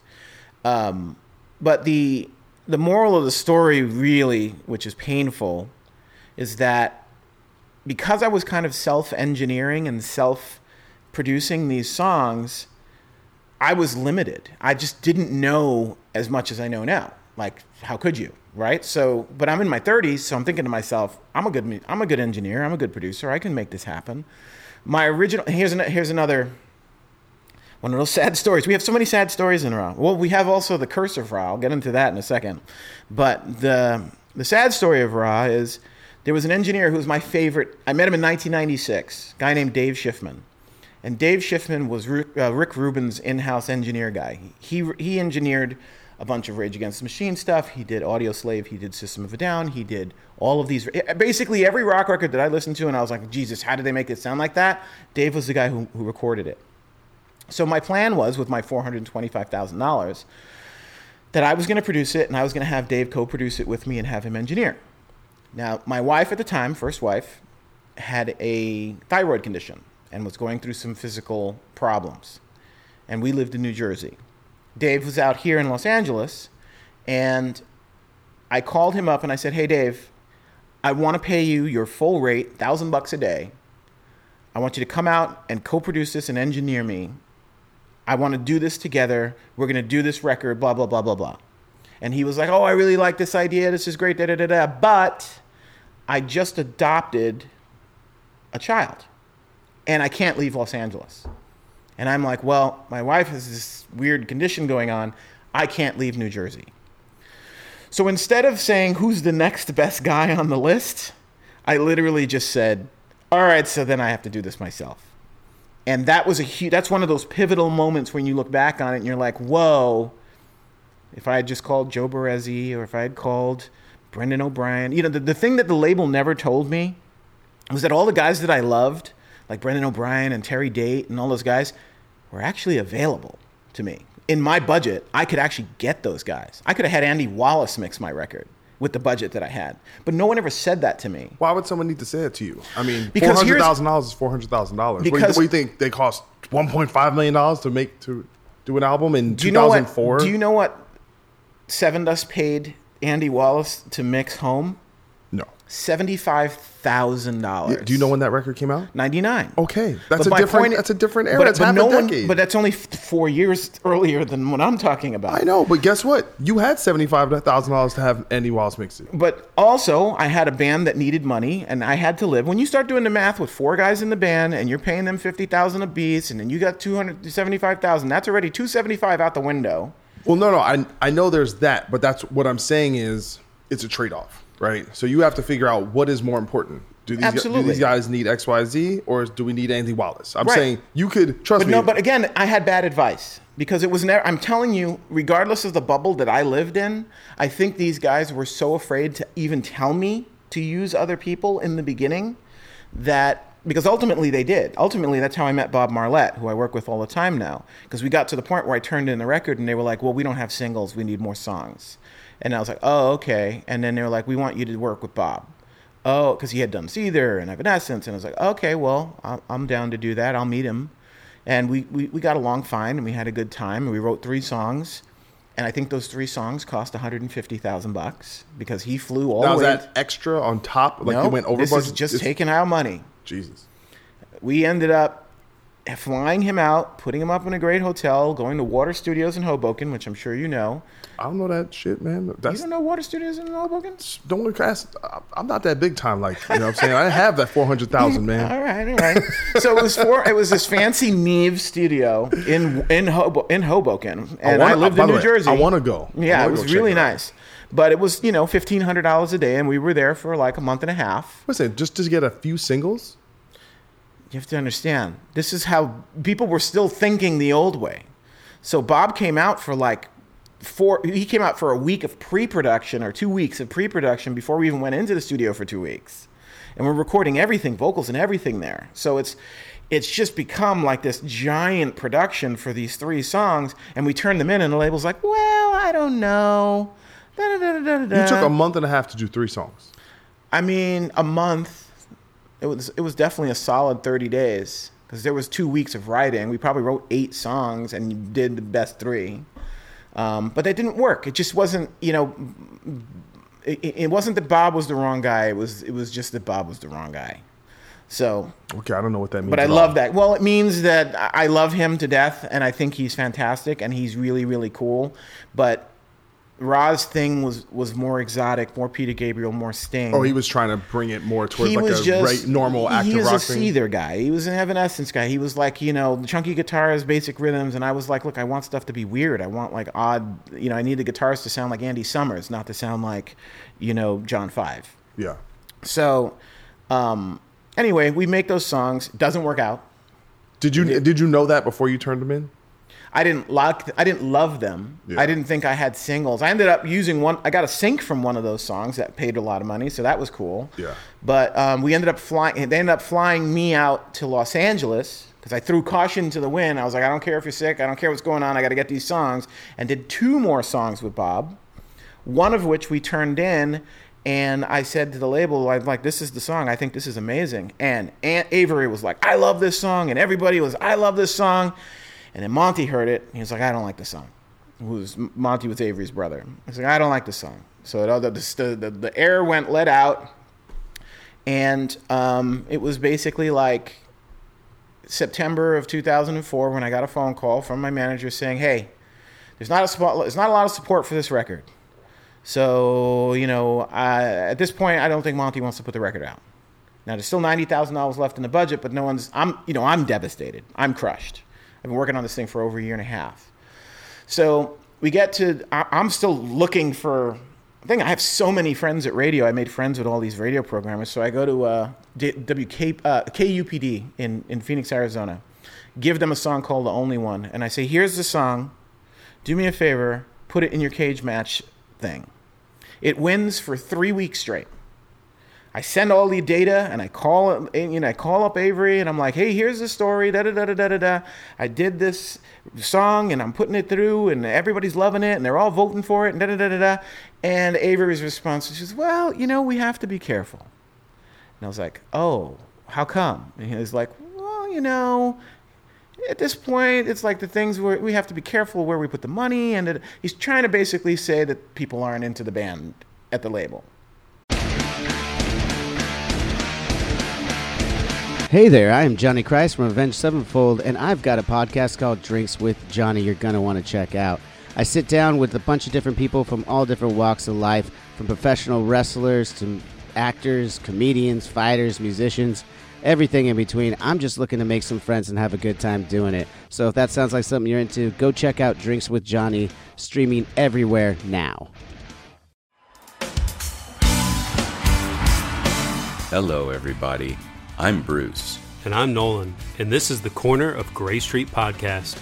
As longtime Dave Matthews Band fans, we set out to create a podcast to dive deep into the past, present, and future of DMB. Not only do we recap and review shows within an ongoing tour, but we revisit past shows from throughout the band's history, conduct interviews with a wide variety of guests with ties to DMB, and create unique and exclusive content like our Concerts on the Corner series. Whether you're a fan of the band or just a fan of great music, we think you'll find something you'll enjoy. We can't wait to see you on The Corner of Gray Street.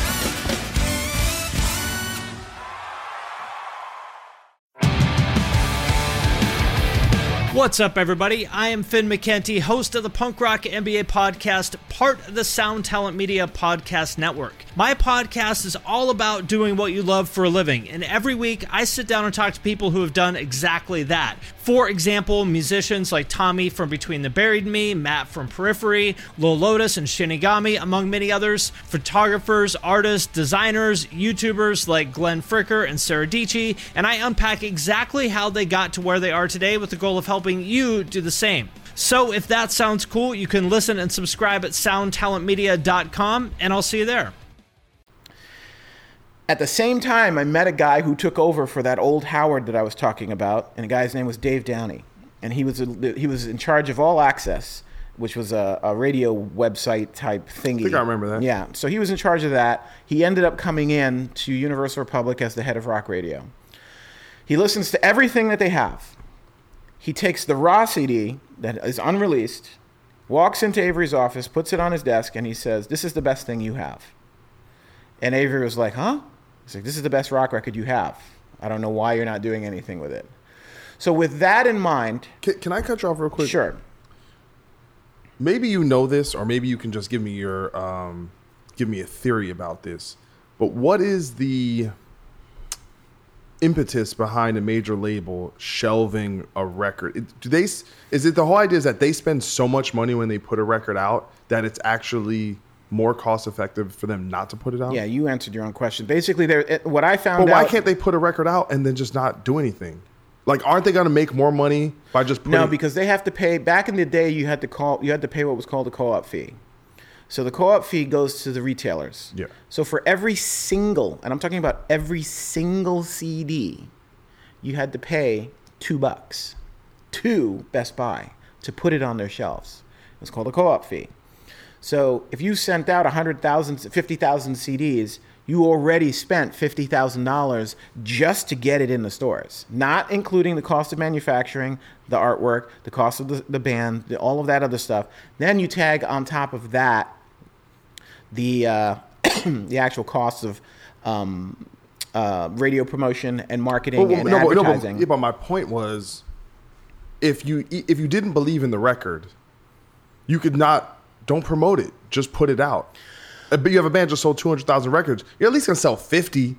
That's better than not putting it out. I just I just don't understand. Well, that. essentially, that's what they did. So let me finish the story. So what ended up happening is Av- uh, Dave Downey comes in, makes a big stink, and convinces Avery that something's got to happen with this band. Now Avery is the one sole guy at the company who even gives a crap, but he's like, "Look, the band's going to have to save themselves somehow."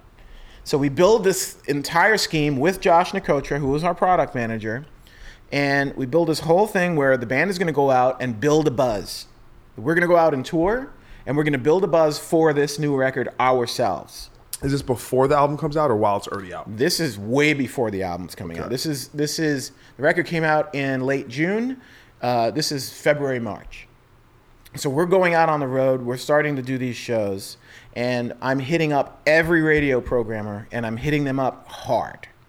And everybody is loving it. We're doing, we're killing our draw. We're making money. We're doing these great shows. The band is as good as it's ever been. We had a, we, we changed drummers, and um, there seemed to be like activity. Now, what ends up going on is we're doing all this stuff. We're building a little bit of a buzz. Avery's giving us little bits of money to have the artwork done, to have this done, to have that done.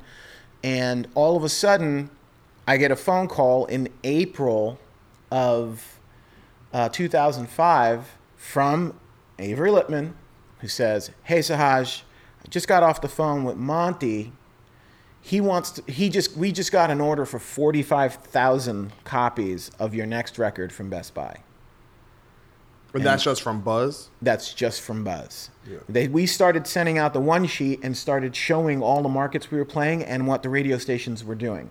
So we were doing it the proper way, and we built this little thing. And the guy says, "I want to put the record out. I want the record to come out on Universal." Now, um, so now we're in the mode of now, uh, okay, I got to back up because right before that, right when that conversation where they said, "Oh, they don't want to put the record out," comes up, when they have that part of the conversation, Avery calls me into the office. He sits me down and he says, "Hey, you've got ninety thousand dollars left in your budget. I can set you up with Fontana, which was a distribution company they had just purchased. I can set you up with Fontana, and that's a decent chunk of money for you to just promote your record yourself." Now, in my mind at the time, I was still crushed. And I'm thinking that's a defeatist attitude. I don't want to not be on a major label. I'm this, I'm that. I'm too good to be on some bullshit. I'm going to throw myself out there. I'm going to what, put this out myself? How ridiculous. With $90,000?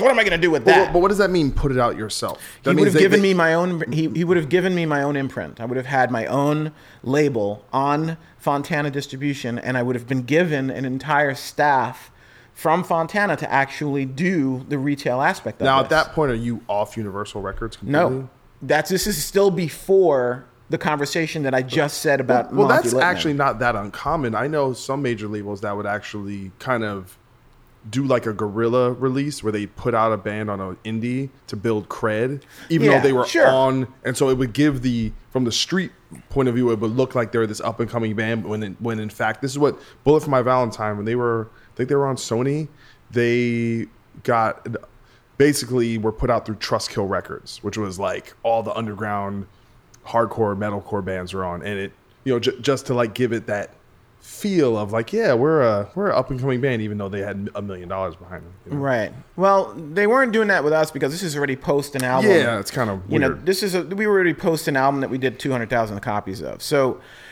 little strange. Yeah, so the idea wasn't really to build cred or anything. It was just the idea he was actually looking out for me, and I didn't know it. Yeah. Again, with that whole thing of like him, him just being very kind of cryptic with me and not just saying this. No, Sahaj, do this. I'm telling you, this is what you should do. Because had I taken the ninety thousand dollars and just put the record out myself, even if I sold half as much as I sold through the label, I still would have sold sixty thousand records, which at that point would have netted about six or seven dollars an album, which is a lot of money. So anyway, long story so now we cut back to the point where it's early um 2005. We've now been given the green light. Monte wants to put the record out. We've got 45,000 um, orders from Best Buy alone.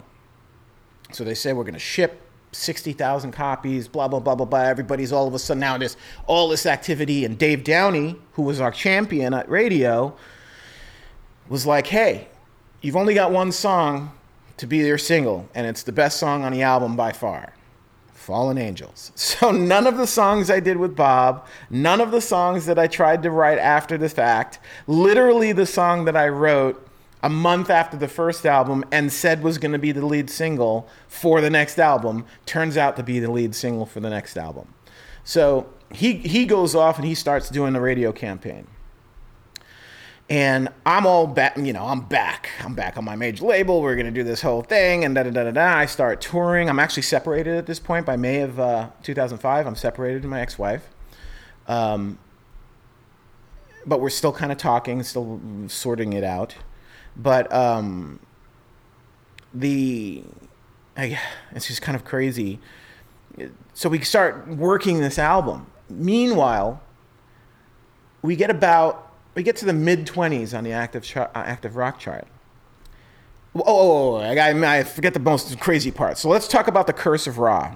So the first part of the Curse of Ra. This is all about the second album, which is called Duality. The first thing that happens is we ship out 60,000 copies. First week opens up. I get a phone call the day, first day that it comes out. Avery says, Sahaj, we have a problem there's a digital glitch in the first 40 seconds of the album on the CD. It's the manufacturer's fault. They're going to fix it.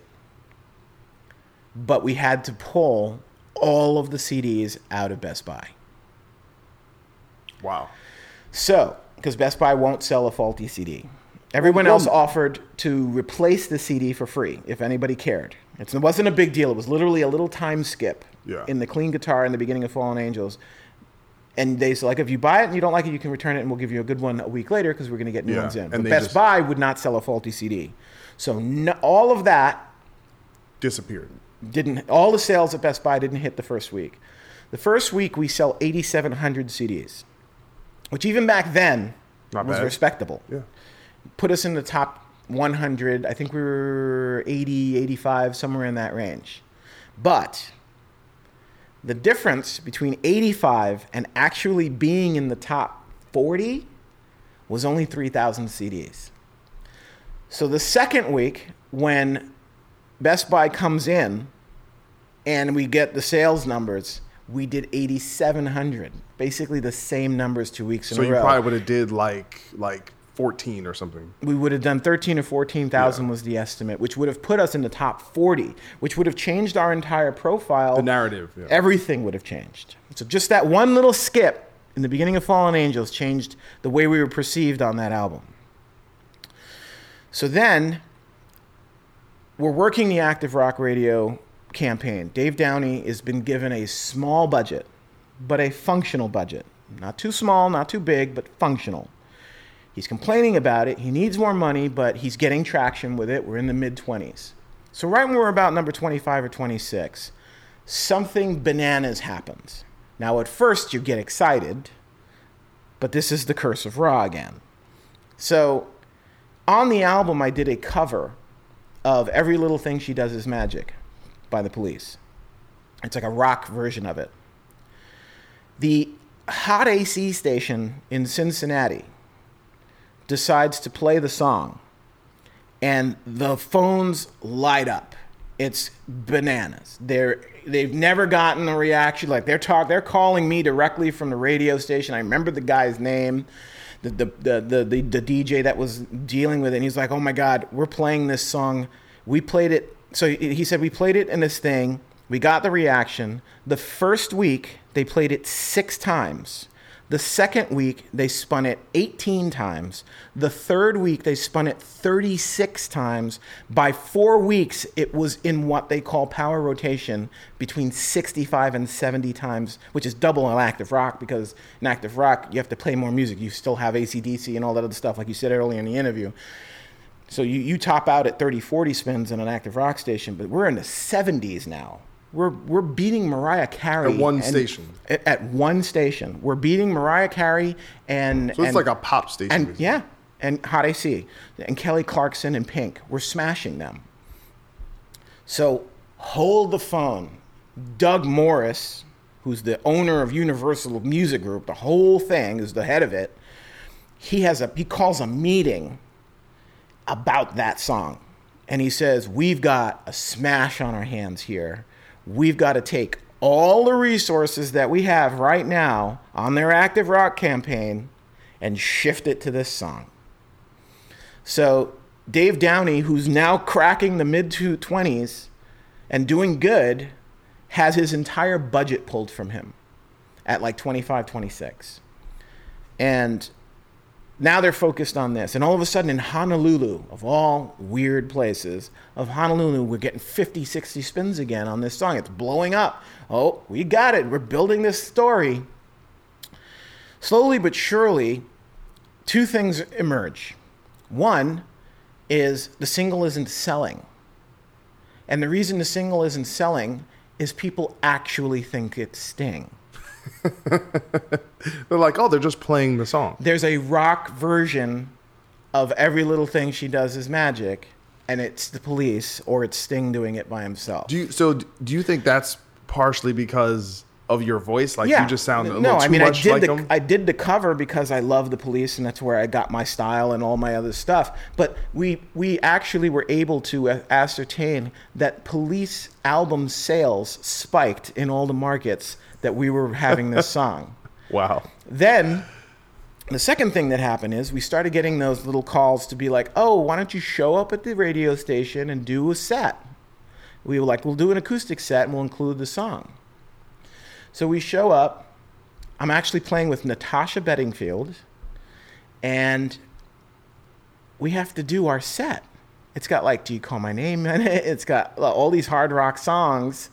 Here's this mid 30s bald dude sitting there singing this song that all these 15 year old girls are loving, but they're just completely glazed over for the rest of the set and they don't know what to make of me. And they're like, you know, it's like, well, so I get a, I get another call. It says, well, we have an imaging problem.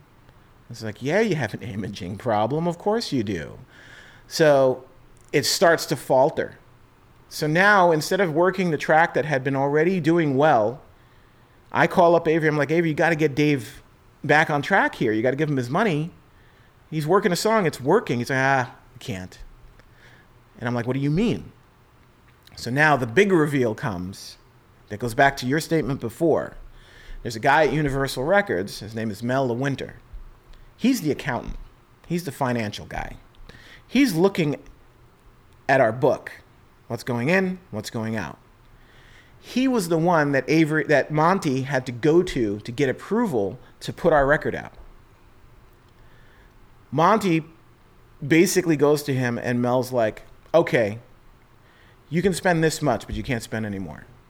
That's it. You spend any more than that, we're gonna lose our shirts. There's no way we're gonna we're not gonna see money from this band anyway. We're two we're a million and a half in the hole anyway. That's all from both records. That's from both records because even with the first record selling three two hundred thousand, right, at six hundred at six dollars a record, let's say that's what they put in their pocket roughly after everything else. Even say five dollars a record, but at two hundred thousand, it's only a million bucks. So if we spent eight hundred and fifty thousand just to get the band, and we spent a million dollars, we we only made a million dollars. You know, they spend a half million on probably promo for both records. So there's just there's no money to be made. Yeah. Mind you, another thing that I didn't know about, they had just signed another band for a two hundred thousand dollar ish, somewhere in that range deal, and it was this band called Ten Years. and they were already tracking Wasteland to be a number one active rock song, which it was. So they basically, if you want a, a visual on how they think, wherever there's a fire, wherever something spikes up and has a little fire, they have a hose full of money and they just start shooting it at that. Wherever it is. If, if it's 10 years, all the money goes there. It's like a dog chasing cars. That's Mm-hmm. kind of picture. Yeah, and and what ends up happening is is it goes translates directly from Ten Years to Hinder because Get Stoned comes out and Get Stoned is the setup album for Lips of an Angel. So they just we become very very very unnecessary. So by January of 2006, um, that's actually the time where I was talking before about getting radio stations to test another record. I was trying to get them another single, and we were testing really good. And that's when Avery was like, "Look, it's basically over." And I was like really bummed out. To his credit, and I love the guy, to his credit, he still offered me an imprint on Fontana. Now, I didn't have any money, I had to go raise the money, but I ended up getting investors and putting out a record via Fontana, sold 27,000 copies of it, but made every penny. Yeah. Much different. Totally different model. Plus, the market, the active rock market, is already in the shitter. It's already taken a dump. So we're in 2007, 2008. Yeah, I mean that that's another thing I think about that time that I don't know if you've thought about this or I'm sure you have that I think it was also just a a packed field in many ways. I think there was a lot going on not only at your label but just overall, especially in I just think that well, I have to imagine just in general that world is just very competitive and it's like how many how much room is there, you know, at any one time Well, for I, I like to point it out now with retro, you know, looking at it from a 2018 perspective, and it's like the bands that are relevant in the genre are the same fucking bands. a lot of them, yeah. I mean, I mean, there there are new bands, but you yeah, know. but the new bands come and go. There's, there hasn't been a band that's come and that has stayed other than Five Finger, from my perspective. That's the only band to me that has sustained itself beyond a year or 2 Mm-hmm. Maybe nothing more will be the next one. But, you know, two albums in, I don't know what they're going to do the next time out. I love the band, but, you know, how, are they going to be able to stay relevant for another album? Who knows? well, I it's one of the things that, that you know now I'm in a in a band that has an active rock hit more more so.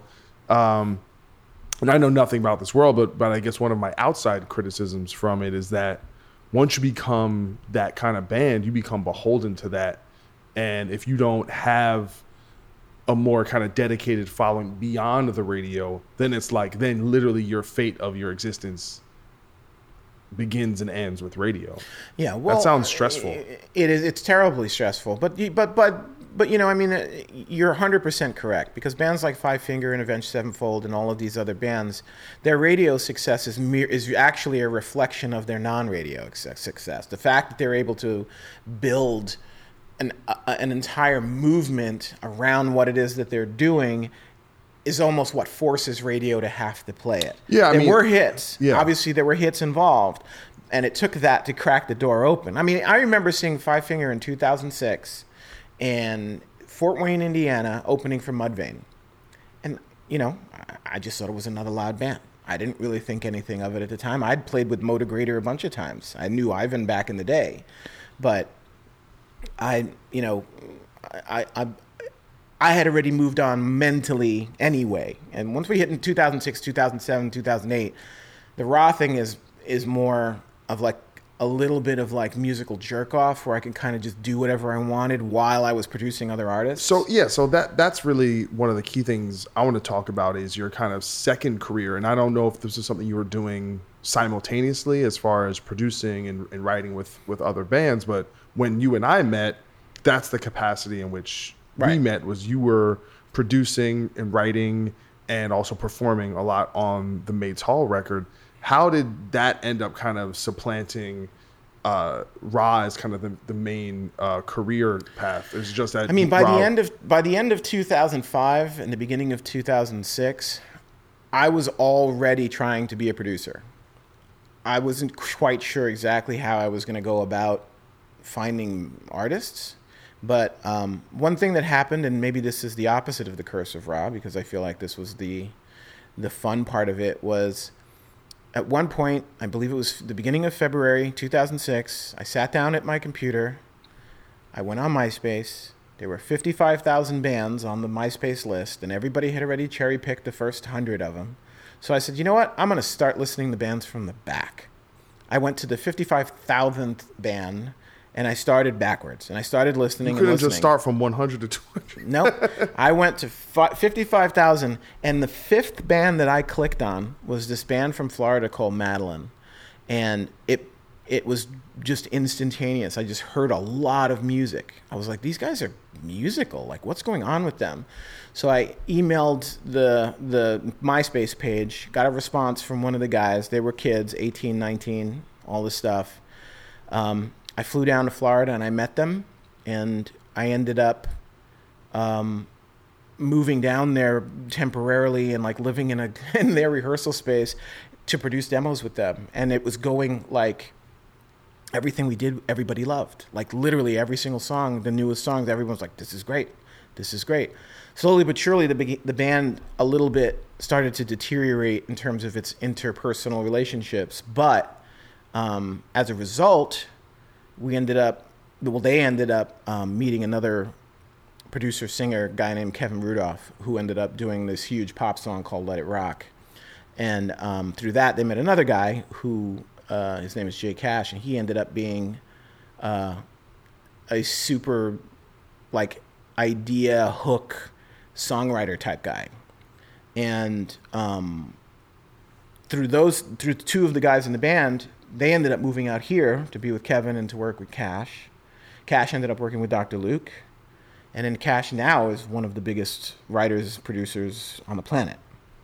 Um, these guys now work with him. And that was my foray into the pop universe. Like that was like the universe that i was like well i want to i want to you know cultivate the pop side. Because the band i was talking about by the way was a pop band. It wasn't a rock band really. I mean they were a band with a drummer and stuff like that but they were really a pop band. It was uh, almost like the killers but more bubbly um, and then the rock stuff you know i started getting uh, doing these little bands here and there in 2007 i met a band in fort wayne called downstate When did you get to LA? 2010 Okay. What So- was was that for the industry and kind of just to be closer or have I always wanted to live in? LA. My brother and sister lived here. You know, they're in the movie industry. They've been here for a very long time. I always liked coming to LA. I used to say it was funny because the water's different. so like when I would get it, I would take a shower in my sister's house and it wasn't, you know, it was it was hard water and I just I don't know why I felt cleaner. it was just the weirdest thing ever. And I had hair at the time and I always felt like my hair looked better here than it did anywhere else. The sun is the sun is a little different. Everything's a little different. Yeah, I mean, I, I just I got really uh, into California at a young age because my sister was always here. Um, I always wanted to move here eventually, but when I met my current wife, I ended up moving to Fort Wayne, Indiana for a year and a half. Then I ended up moving to Florida for that band. They ended up moving out here in 2010, so I moved out here in 2010. But I had a bunch of rock connections and stuff like that. Um, from the rock standpoint, it was always kind of a little bit on like I would just get called. People would just call me because they either liked the Ra stuff or they wanted to uh, do something. You know, it was mostly because of the Ra stuff back in those days. And I found this one band downstate, and we ended up. They were like the they were like the quintessential goober, fun young kids, super young, and they were like the perfect like jock rock band, like literally stupid jock rock fun stuff. And we ended up uh, doing seven WWE wrestling themes with them. Holy shit. Yeah, I ended up. You know, we, we did one song that got the attention of Jim Johnston at, at WWE, and we ended up doing a whole bunch of stuff. Um, and that kind of set off other things. I did a lot with the WWE as a response, as a uh, out of um, as a you know. A, anyway, so the the what I'm trying to get at is the um, the movement into the rock universe when I came into LA was terrible. I got here and I had really no idea what it was going to take to make money here. I was still producing bands from the middle of the country. They would drive out to LA, but I didn't really have a business plan really. I ended up getting a producer manager who didn't know what she was doing, and that didn't work out. And I was just trying to like, re- I was literally reaching all over the place. It took me about three years to get into a groove. Can I, ask you a question though? Sure. In that transition of being frontman, uh, Well, I'm still doing Ra records at the time. you're still doing Ra records, but from now, there's clearly a there is a priority. Am, am I wrong about that? That you've kind of kind of fallen more into that um, role, even though on a lot of the records, like Made Tall, for example, you basically are de facto writer and yeah, and de now facto the, vocalist. now the new one is just going to be a Sahaj show. And wait, no, but and you listen to the record, it's not uh, difficult to listen to that record and then listen to a Ra record and see the- Yeah, the, the, absolutely. the connection uh, musically. So obviously you kind of get to uh, scratch that itch Mm-hmm. a, a bit. But early on, when that transition was was going on, was that a intentional thing or was it something that just kind of happened? So I love my current wife an enormous amount. I when I, I, heard met, you wrote a whole record for her. when yeah, I did. So when I met her, she was just the funniest, hottest girl I'd ever met at that time. It just it didn't matter as much touring as I'd done, as many beautiful women as as I had met. The time I met her, I just was like, this is the most beautiful girl I've ever seen in my whole life. I don't even and, and I was in my mid 30s. So really it was a lust thing in the beginning. I was just completely attracted to her in a crazy way. And who knew if it was going to go anywhere? I really didn't have anything. The phone calls that came a month after meeting her, where I'd spend four hours on the phone with her, just laughing, were the indication that this is going to be something I'm going to fight for. And I really fought for her. I spent a ton of money on her. I did everything I had to do to convince this young, she was much younger than me. I had to convince this 21 year old that I was the guy. And she actually broke up with me after six months and devastated me. And then we ended up getting back together later on. But And this is in Indiana. this is I. This is me flying to Indiana, driving to Indiana, getting to Indiana, and no matter how, whichever way I had to get there. I mean, this seems like to be one of the only things that would get someone to really, really vehemently get their way to Indiana. Yeah, Nah. yeah. That's literally the only reason to go to So- Indiana. to, sorry, to a- Indiana, to- Indiana people. to to a certain degree, They brought us to Jackson's, so you know. Yeah. So anyway, this what this what happens is I go on tour in 2006. I sign a deal with well, I actually don't sign a deal. I end up getting screwed over by a guy named Dan Catullo in this record company called Cement Shoes. That actually, which is the which is the time I actually meet Tommy Vext. Whoa. So we'll get to my Tommy Vext story. But um, but Dave Chavarri and Ill Niño are signed to this label, and I'm on tour with them, and blah blah blah blah blah. So we go. It's the end of uh, 2006. I'm on tour with Ill Niño, ridiculous tour. I am in Tampa, Florida. I get off of the bus. I'm talking to my wife, my future wife, girlfriend at the time, and she says to me, "I'm not interested in being someone being with someone who's not going to be home." Coming straight out. yeah, I'm not interested in, if you want to be with me, I'm not interested in you touring all the time. And I just. Did she snap? Did she go and was like, No, she didn't snap. okay? But I Did she had. point? Did she give you the finger? Like she in- wasn't. act- It was just on the phone, so she might have done, actually done all of that. I wouldn't know. But she basically kind of drew a line in the sand, and without hesitating, I said, "Okay, I won't do it anymore." And that was basically it. And I, This motherfucker was caught. Up. yeah, it, it was a decision that I made Whoops. I made it. I made it a little bit. Uh, it wasn't that I made it prematurely. I made it a little unconsciously. Um, I was okay with the idea of not touring because I really didn't like touring that much. Like Yeah. I hated the traveling, all that bullshit. But anyway, long story short, to answer your question, that was the impetus. So then I was like, okay, well now I'm going to have to find a way to create and be creative as a producer in a way that satisfies me as an artist. So it kind of worked, but then I ended up doing a record in, in 2008, and then I ended up doing a record in 2012, you know, and I'm going to do a record at the end of this year. But um, So for all for all intents and purposes, you are Ra. yeah, sure. Sure. I mean, I, I mean, that was I, not you know, convincing. Ben Ben wrote songs in the band. Ben was the other guitar player. He wrote some songs in the band, um, mostly riffs. PJ wrote a couple of things that were on the last album, and mostly riffs again. Um, I love those guys. Like you know, I mean, touring at the end was actually really fun. Like we were just brothers and having a good time, and we would do funny stuff, and we didn't really care about anything. Well, it, I think that there's such a difference when the pressure is kind of off. Like Oh, that, yeah. that that pressure to like it has to be X or the expectations are, and especially when you get these these big uh, advances and major label, it's like, well, if it's not a gold record, then it's might as well not exist. And, Yeah. and that, how can you really totally take in the joy of the doing if all the focus is on the results? And more importantly, I just liked myself more. Yeah. Like I just was More watching. I was just way more like able to. Even on the last tour, which I was way too fat to do, but even on the last tour, the best part of it was still the getting off the stage and talking to people. But it was so much more like I knew these people. Like I'm seeing the faces from six years earlier. I'm like, I can't believe these people are still coming to these shows. You know, after no promotion, no album, no nothing, we just show up and they're But like, there's, we're still, still coming. A, there's still a fan base there. Yeah, I mean the records sell. That's the crazy thing. I put out a record nowadays with no promotion. It still does fifteen thousand copies. Wow. which is a decent number by today's standards. Yeah, man, it's it's it's hard it's hard to move move units. Uh, one of the things I wanted to ask you about uh, since part one of this conversation, I saw this quote from I think Matt Bellamy from Muse. Okay. and he was talking Oh, about, about guitars? Yes, and He's an he- idiot. Well, he's definitely not an idiot. He's actually I think that I think the statement was designed. well, let's let's let's tell what the statement. So Okay. he he essentially said that guitar is becoming more of a background instrument, and it's not. You know that we are experiencing a shift where it is no longer going to be the dominant instrument. Now, I think he's right, and and here here's here's why, and this is why, and I think history dictates that he is right. So if you go back to you know the 50s and basically before rock and roll it was what? It was the piano right? So this is jerry lee lewis. This is little richard. This is right the piano.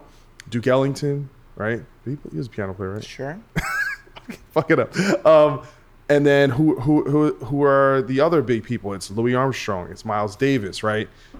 These were the lead instruments and guitar supplanted something else. So history tells us that everyone has their moment. The counter argument to that, of course, is, is But I'm that saying we none- we but- 50 fucking years. That's all I'm saying. I gotta finish I this know, thing because basically music has always been separated into three categories, right? So you have stringed instruments, you have horn instruments, and then you have percussive instruments. And when I say percussive, I don't mean drums. I mean uh, harp, piano, marimba, xylophone. All of those things are actually percussive instruments. It's a hammer hitting a string. And then you have drums. You have that kind of percussion, right? So those are the four categories.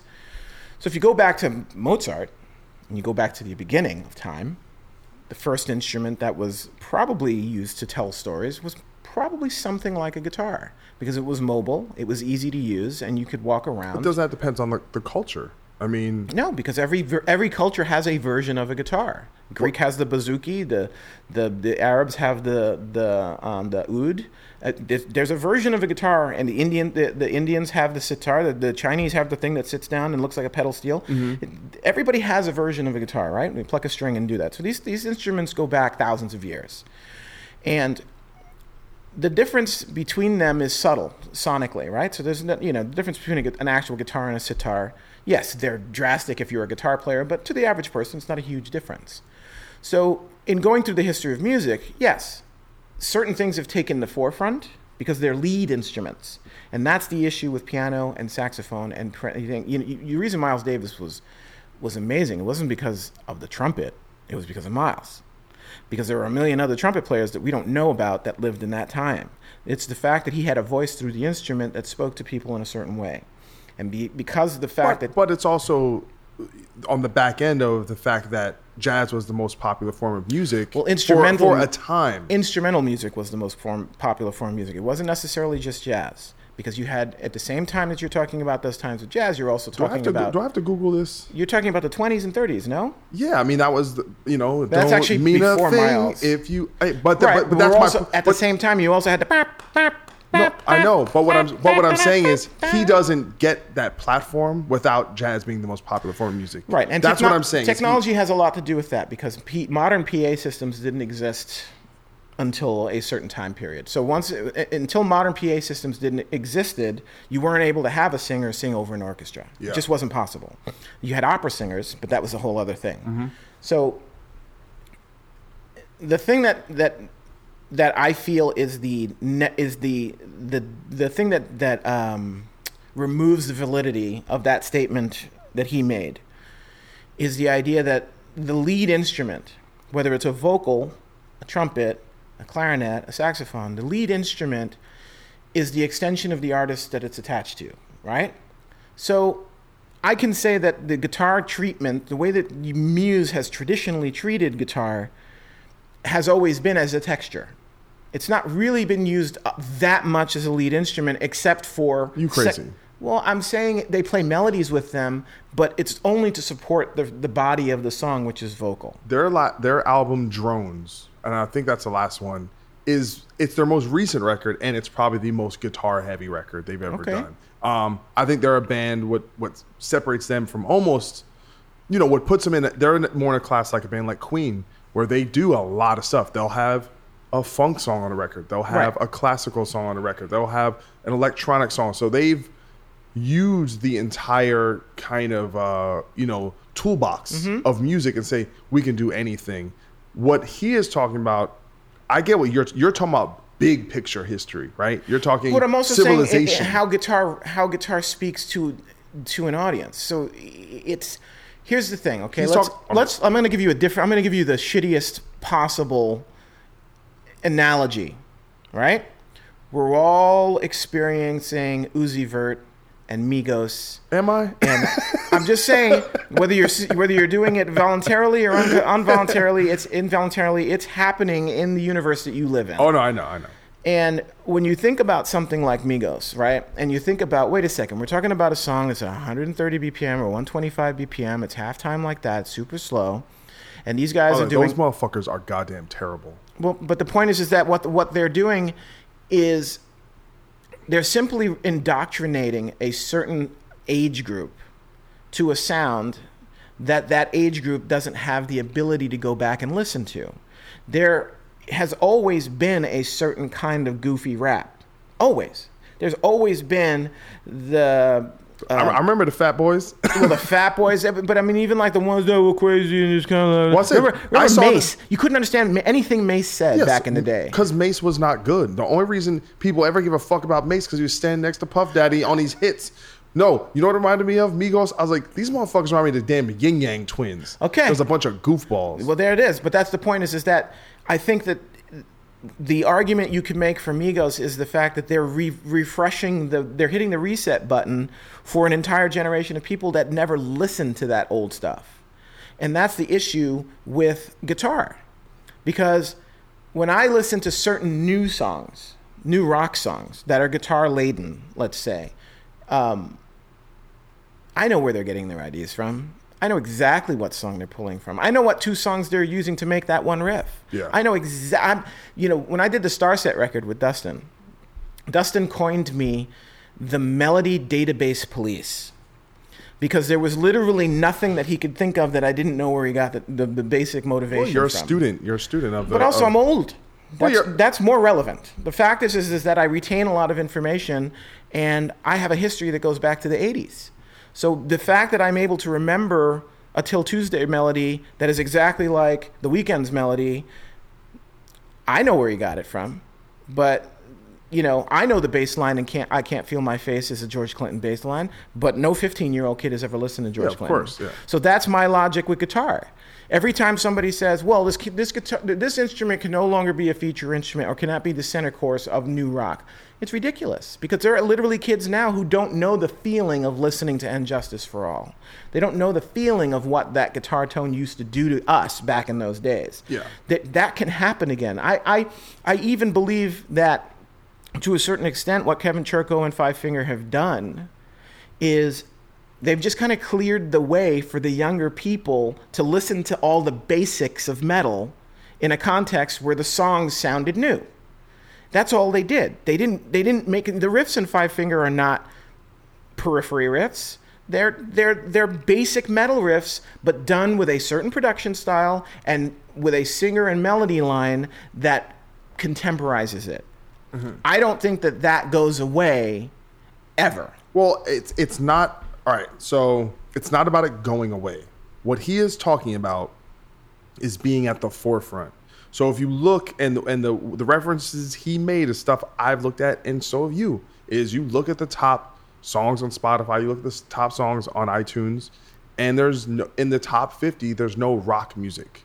There's no and the rock bands, I'm I'm doing quote unquote rock bands that are there don't have fucking guitars. It's 21 Pilots, it's Imagine Dragons, it's Walk the Moon, it's uh, Portugal the Man. It's these band, bands that, like I said, that, that where I almost put bands in, in, in quotes. And then if you look at the active rock world, you see everyone, even like like I call it the, uh, you know, it, it- whether I want to call it the Black Keysification of rock or the Imagine Dragonsification, is Sure. they all have the whoa, oh, Of oh, right? Everyone has that. Of course. That new um, Foo Fighters record, essentially all the mid range has been pulled out of the guitars. Even I look at my, my band. I think a big reason why uh, Bad Wolves connected is that the guitar tone is kind of devoid of mid range. It has that low kind of Yeah, sub sure. sub growl that connects more to, to younger crowds. And I think if you have that traditional sound, yes, your Metallica is going to sell a million records with that sound, but they're Metallica. I, what, what, what I'm seeing is, and what, where I agree with him is he's saying at the very top, which is that's the playground Muse is in.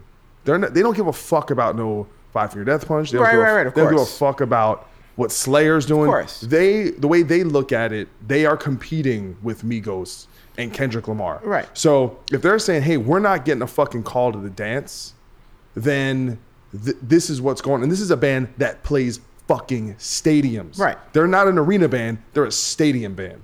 So despite how many records they sell, they can literally sell zero records on a new album, and it won't matter. They're, that's how uh, cemented their career and legacy is. But there's that ego thing of saying, I kind of want to be relevant everywhere.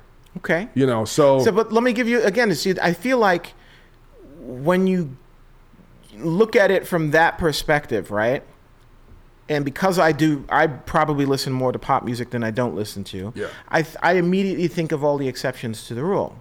So I think of someone like Charlie Puth. but that's what we're not talking about exceptions. We're But- talking but- about but- broad trends. but here's- but it There's is always going to be exception to every But rule. listen, listen. Let me finish my statement. Charlie Puth is a guy, jazz chords on the stuff, lots of guitar, lots of real bass, all of this stuff that feels very organic in his tracking. Now, that leads me to someone like Ellie Goulding, who has a lot of guitars in her stuff, which leads me to people like uh, Selena Gomez. Now, the guitars, they're all in there. There's tons of guitars in these songs. They're all reverbed out and weirded sound and all this other stuff. But the body of a lot of these tracks, I can point them out to you. You know, Selena Gomez just had a huge song with, um, I wish I could remember the, uh, I think his name is Kygo, actually, but he's another DJ too. But the whole song is guitar. All right, but but, can- it's side chained and it's got a dance beat and it sounds can I, new. Can I give you the, the reference though? Yeah, there were also keyboard players uh, employed in bands 20 years ago. You know what that motherfucker's now? On the track and unemployed. Well, yeah. And so if your fucking guitar is some reverbed out chords, then guess what? They don't fucking need you. You're in the back. Well, that's a You're different discussion texture. though, because Well, if, if, if, if the if the main riff of the guitar, like let's use Charlie Puth's "Attention," which was a number one song, is boom boom boom boom boom boom boom boom doom doom doom doom doom doom doom, and that's all real guitar. He played it himself. Like so, it's like all of that stuff is in there. It's kind of policey. It has the ninth chord in it. It sounds a little bit like "Every Breath You Take," the way he's flavoring it out. Th- There's there there's always going to be a bunch of stuff that has that in there. I just don't buy it because I feel like the idea of okay, let's cherry pick the first 50 songs on Spotify. Is, you're not when it's when it's the samples that big. You're not cherry picking. You're actually looking at a big. but I'm actually- saying when you when you take the first 50 songs, let's say the viral 50 on on Spotify, which is a chart I like. So the viral 50 in the states and the viral 50 in the world. I listen to them separately because they have a completely different playlist. Mm-hmm. The funny thing is, is when you listen to the viral 50 in the world, there's tons of guitar. There's tons of actual bands that are in that list. There's a lot of reggaeton actually, and a lot of that reggaeton stuff is guitar based. But then you go on the, the USA viral 50, and it's nine million songs by Uzi Vert. But it's but it's a whole, you know. But Don't forget still- about Post Malone. He's well, got like Post 20 is amazing, but you know, go listen to "Feeling Whitney" on his record. It's a complete like acoustic jam. Like it's just acoustic guitar. I mean, it, it's not like there's no um, you know, I, I, I just I get frustrated when people want to say one thing or another is either more important or less important because obviously it's the voice. You know, it's the voice of uh of of whoever's using it. Yeah. No, I mean, listen, I I definitely hear all of that. Um, I just I think those uh, seeing those things and making those observations are relevant. And my whole thing is, uh, you're, you're right. There's always going to be an exception. There's always going to be a Gary Clark Jr. who's just so good and who is, uh, you know, there's certain standards and traditions that they're never going to go away, right? I mean, you could, you know, you you have someone like Amy Winehouse who shows up who's doing this 50s, uh, 60s sound that becomes the biggest thing in the world 50 years after that. Yeah, there's I bet you there's going to be some band in like 5 years or 10 like uh Hey, I mean, I loved when Bring Me the Horizon came out. The, that Sempiternal record, like we talked about earlier. You know, to me, that was an interesting reapproach on heavy music because I really just was like over it. I really didn't want to hear another heavy music song. I didn't want to hear a band with distorted guitars or whatever it was. You know, and and I'm one of those guys as a producer, like I hate Kempers, I hate Axe Effects, I hate fake guitar tones. I can hear them a mile away. They don't excite me, you know. But then I'll hear the occasional song and be like, you know what, that's pretty baller. You know, when I hear a periphery song or something like that and they're using their Axe Effects or whatever it is, sometimes it's amazing. But for the most part, those are the things that I think end up diminishing the instrument. When you have a tone that's artificial, how do you expect the audience to connect to the player if the tone itself isn't real? You know, so that's one of my things with the way guitars gets treated now. The way guitars get treated now actually affects how the world perceives it, and I feel like there's not a lot of organicness in modern rock. well, I mean, you still d- despite the tool, you still got to go out and fucking play. Yeah, but then I think of that Arctic Monkeys song. Good song. But it's just guitar and kick drum for the first 30 Yeah, seconds. how long that fucking song out ago? How Three years ago. that song's older than that. It's got to be. I could be wrong. old. I could be wrong. I feel That's like that that song's old. older. But but I would put that in the like I said, the black keyification. You're Sure. you're you're cool if you do rock as long as you basically sound like Jet or the Black Keys. Yeah. And there's 50 million bands, and every time I see one of those bands, I just fucking I I I, I roll. But there's actually one band I want to ask you about, Okay. Greta Van Fleet. I, I've renamed them Greta Van Fluke. Fluke. Oh, you think that? No, but they're doing like 4,000 records a week. And if, if you guys haven't, I'm sure you've heard of this Listen. band. Don't, I know the guy, I know Jason Flom. who's that? He's the president of Lava Records, which is the band that which is on Universal Republic, so it's a major label. Okay? Jason Flom has done this so many times. Done what? Taken a band and just pressed the green button. He's just literally taken it and just pressed the green button. When you press that green button and you're in a position of power, you're going to get a number one song. Do you think Universal Republic has a problem getting a number one song on Active Rock? They got nine number one songs with Volbeat, and I was told at the time that Volbeat didn't sell that many CDs. But they could sell out their place, they could sell out their tours, and they were getting nine number ones, but they went it took them forever to go gold. Well, that's actually a little bit of that isn't fair because what happened with Volbeat was none of their records were available in America, and they uh, they had like something like three or four records all released, like catalog records all released at the same time. And while that was happening, they were basically the uh, on the ground popularity of the band was exploding faster than the actual records are selling. So it really took until they uh, the Heaven and Hell record for it to really like for them to Yeah, actually get isn't that the first record that they did on Universal Republic?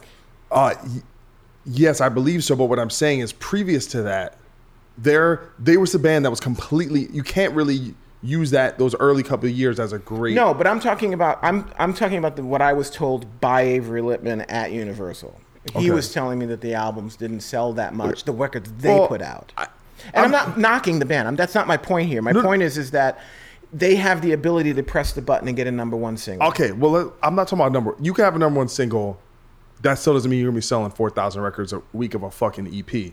But what I what I was interested in was not necessarily about that, but just to me, what I see, so for if you guys haven't heard Greta Van Fleet, these young kids, I think they're from like Michigan or some shit, or Mm-hmm. um, they sound exactly like Led Zeppelin. Sure. they don't sound a little bit like Led Ze- They sound like if you were like, hey, we found Well, no, they sound exactly. But like, the argument can be made that they don't sound good enough to be Led Zeppelin. I did actually. If yo, if you told me that Led Zeppelin's going on tour and Robert Plant can't do the shows because he because he's even said he's like I can't hit those notes anymore, and that kid was singing, I would take take my money today. Yeah, that's- I'm going to the show. That's fine. That's like finding the Asian guy for Journey or whatever it is. but that's- but but it's the whole band though. It's not just that the singer. I don't think the he- drummer holds holds a holds a, a candle to John Bonham. Oh, he's not as good as John Bonham. I'm sorry, man. You know, sorry. I don't. Well, no, no, but I mean, how can you? It's like saying it's like it's literally like saying, okay, I'm going to go see Van Halen, but but but Alex isn't going to play drums. Like, Well, what are you talking about? No, it's not. It's like saying I have a new band that sounds exactly like Van Halen, where the guitar player is just as good as Van Halen. You're not gonna be able to tell the difference, and the drummer's maybe not as good as Alex Alex Van Halen. But guess what? It's still pretty fucking sick. I, I don't know. I don't like it. I didn't like it because I didn't like the song. I was bored.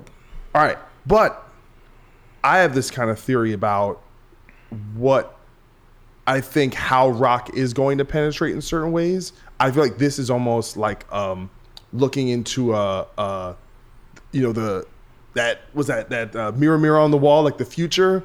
I feel like it's going to be stuff like this. Like I feel like in five years you're going to see a band like that, but they're just going to sound like Appetite for Destruction. Or you're going to see some young kids that sound exactly like the Black Album. Like there's going to be this nostalgia kind of weird thing where it's it's almost so old and of a certain thing that it they allow it to enter the the mainstream, the broader fine. mainstream. I, I don't think that that's a terrible idea to kind of get behind, except that the shelf life of these bands is going to be questionable. You know, the idea that somebody can do a song. Uh, do- Airborne is still still a band. Bob Bob Marlette did the last Airborne record. You know, we, we've talked we've talked in in great depth about Airborne's career, but the thing with Airborne, Black Stone Cherry still got a career. yeah, but who do they sound like? I don't know some.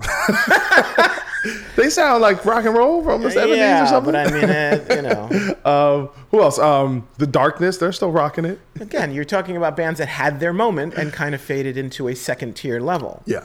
So what I'm well, talking the Darkness is, really had a moment. Those other bands Right, never got sure. that big. Well, But yeah, yeah, yeah, yeah, you're right. Airborne does really well though.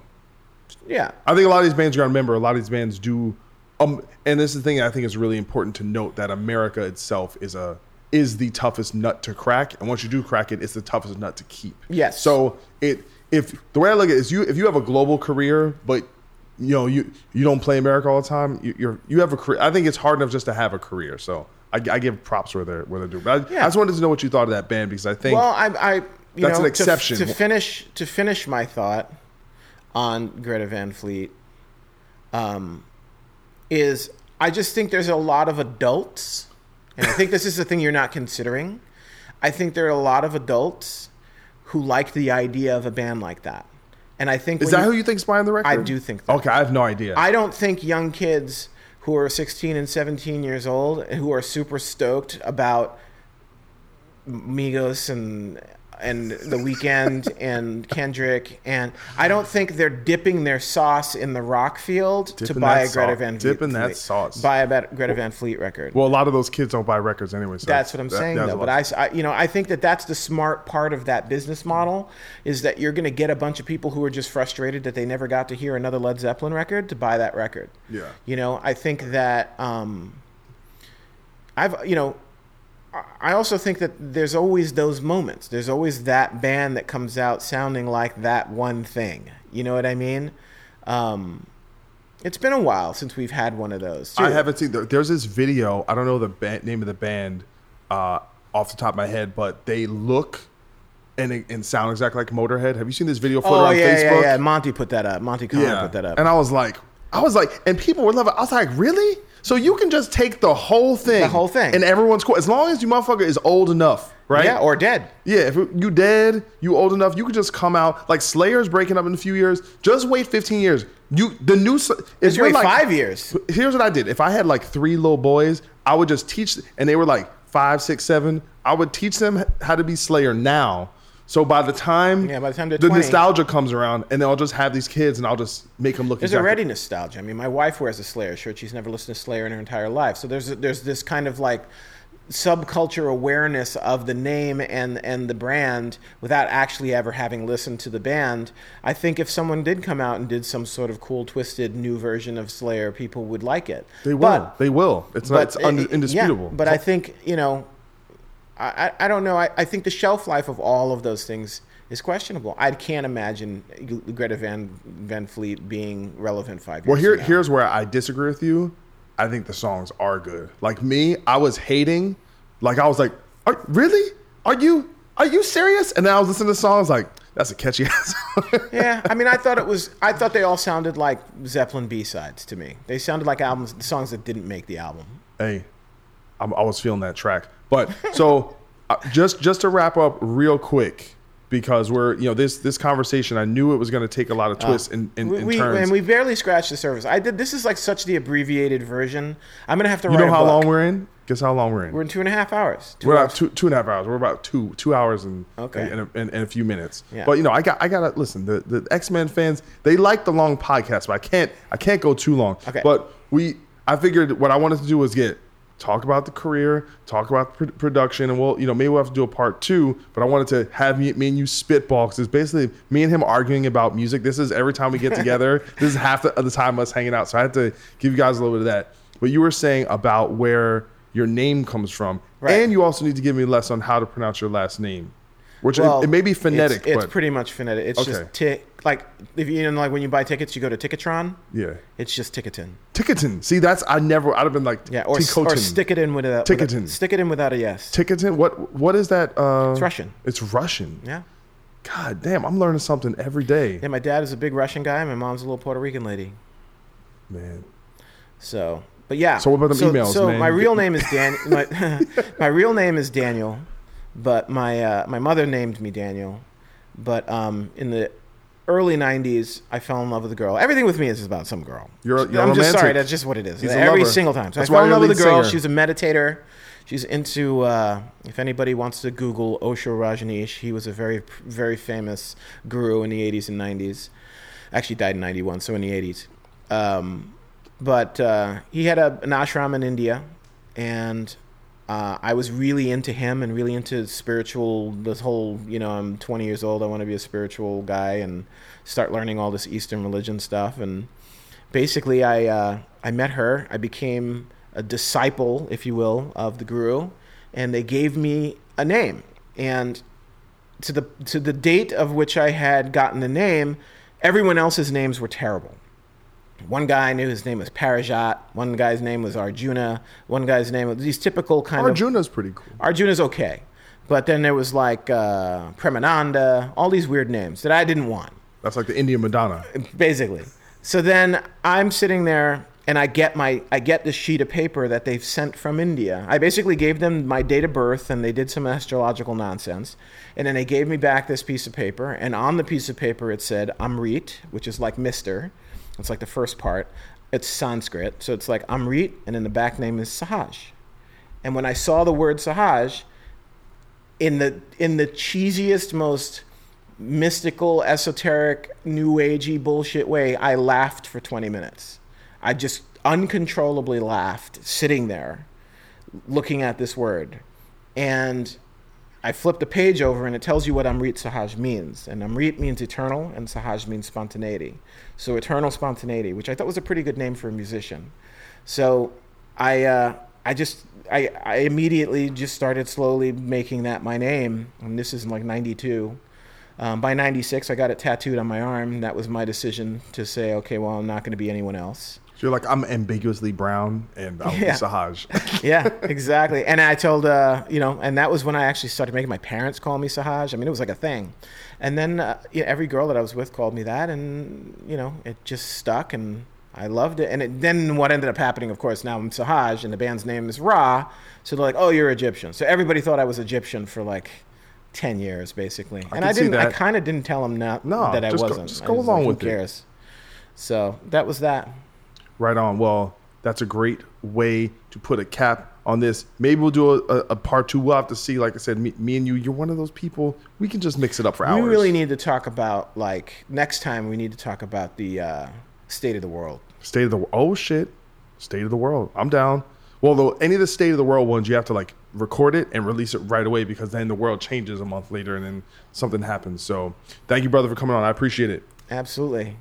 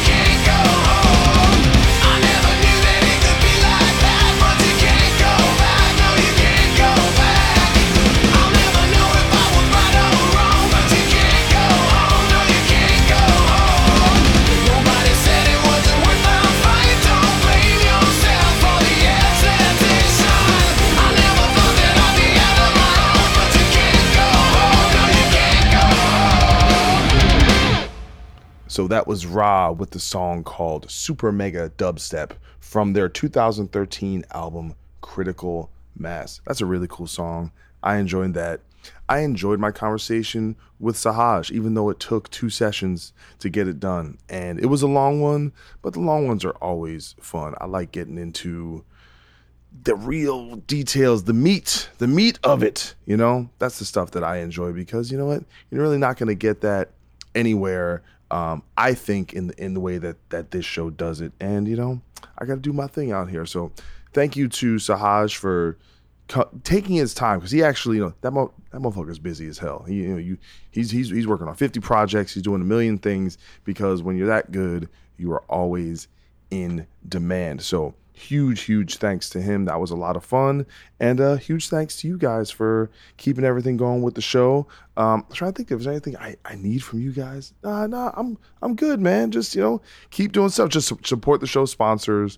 Tell your friends about the X Men. I'm telling you, the guys, the show is growing.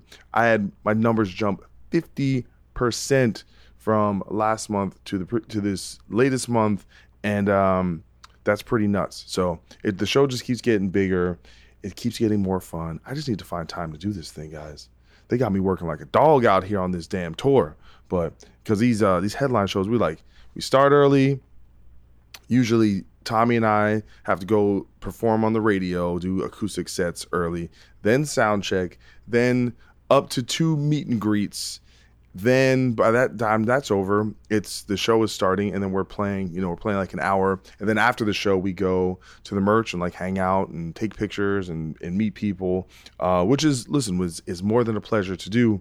But it's a long day, so it's not a lot of time to actually get podcasts done. So I'm doing trying to do get a lot of my work done on days off and when I can fit it in. But things should be a little bit easier on this summer tour because we're playing earlier, we're playing shorter, and there's gonna be a little bit less of a demand. So that'll be a lot of fun. I'm looking forward to that. But you know, sometimes you gotta you gotta grind, baby. I know y'all grind. You working working. Everybody's working hard. You know, I get it. Anyway, I'm not gonna keep talking with this long ass show. I'm gonna get out of here and go to the mall and get a motherfucking Slurpee. Mamba out.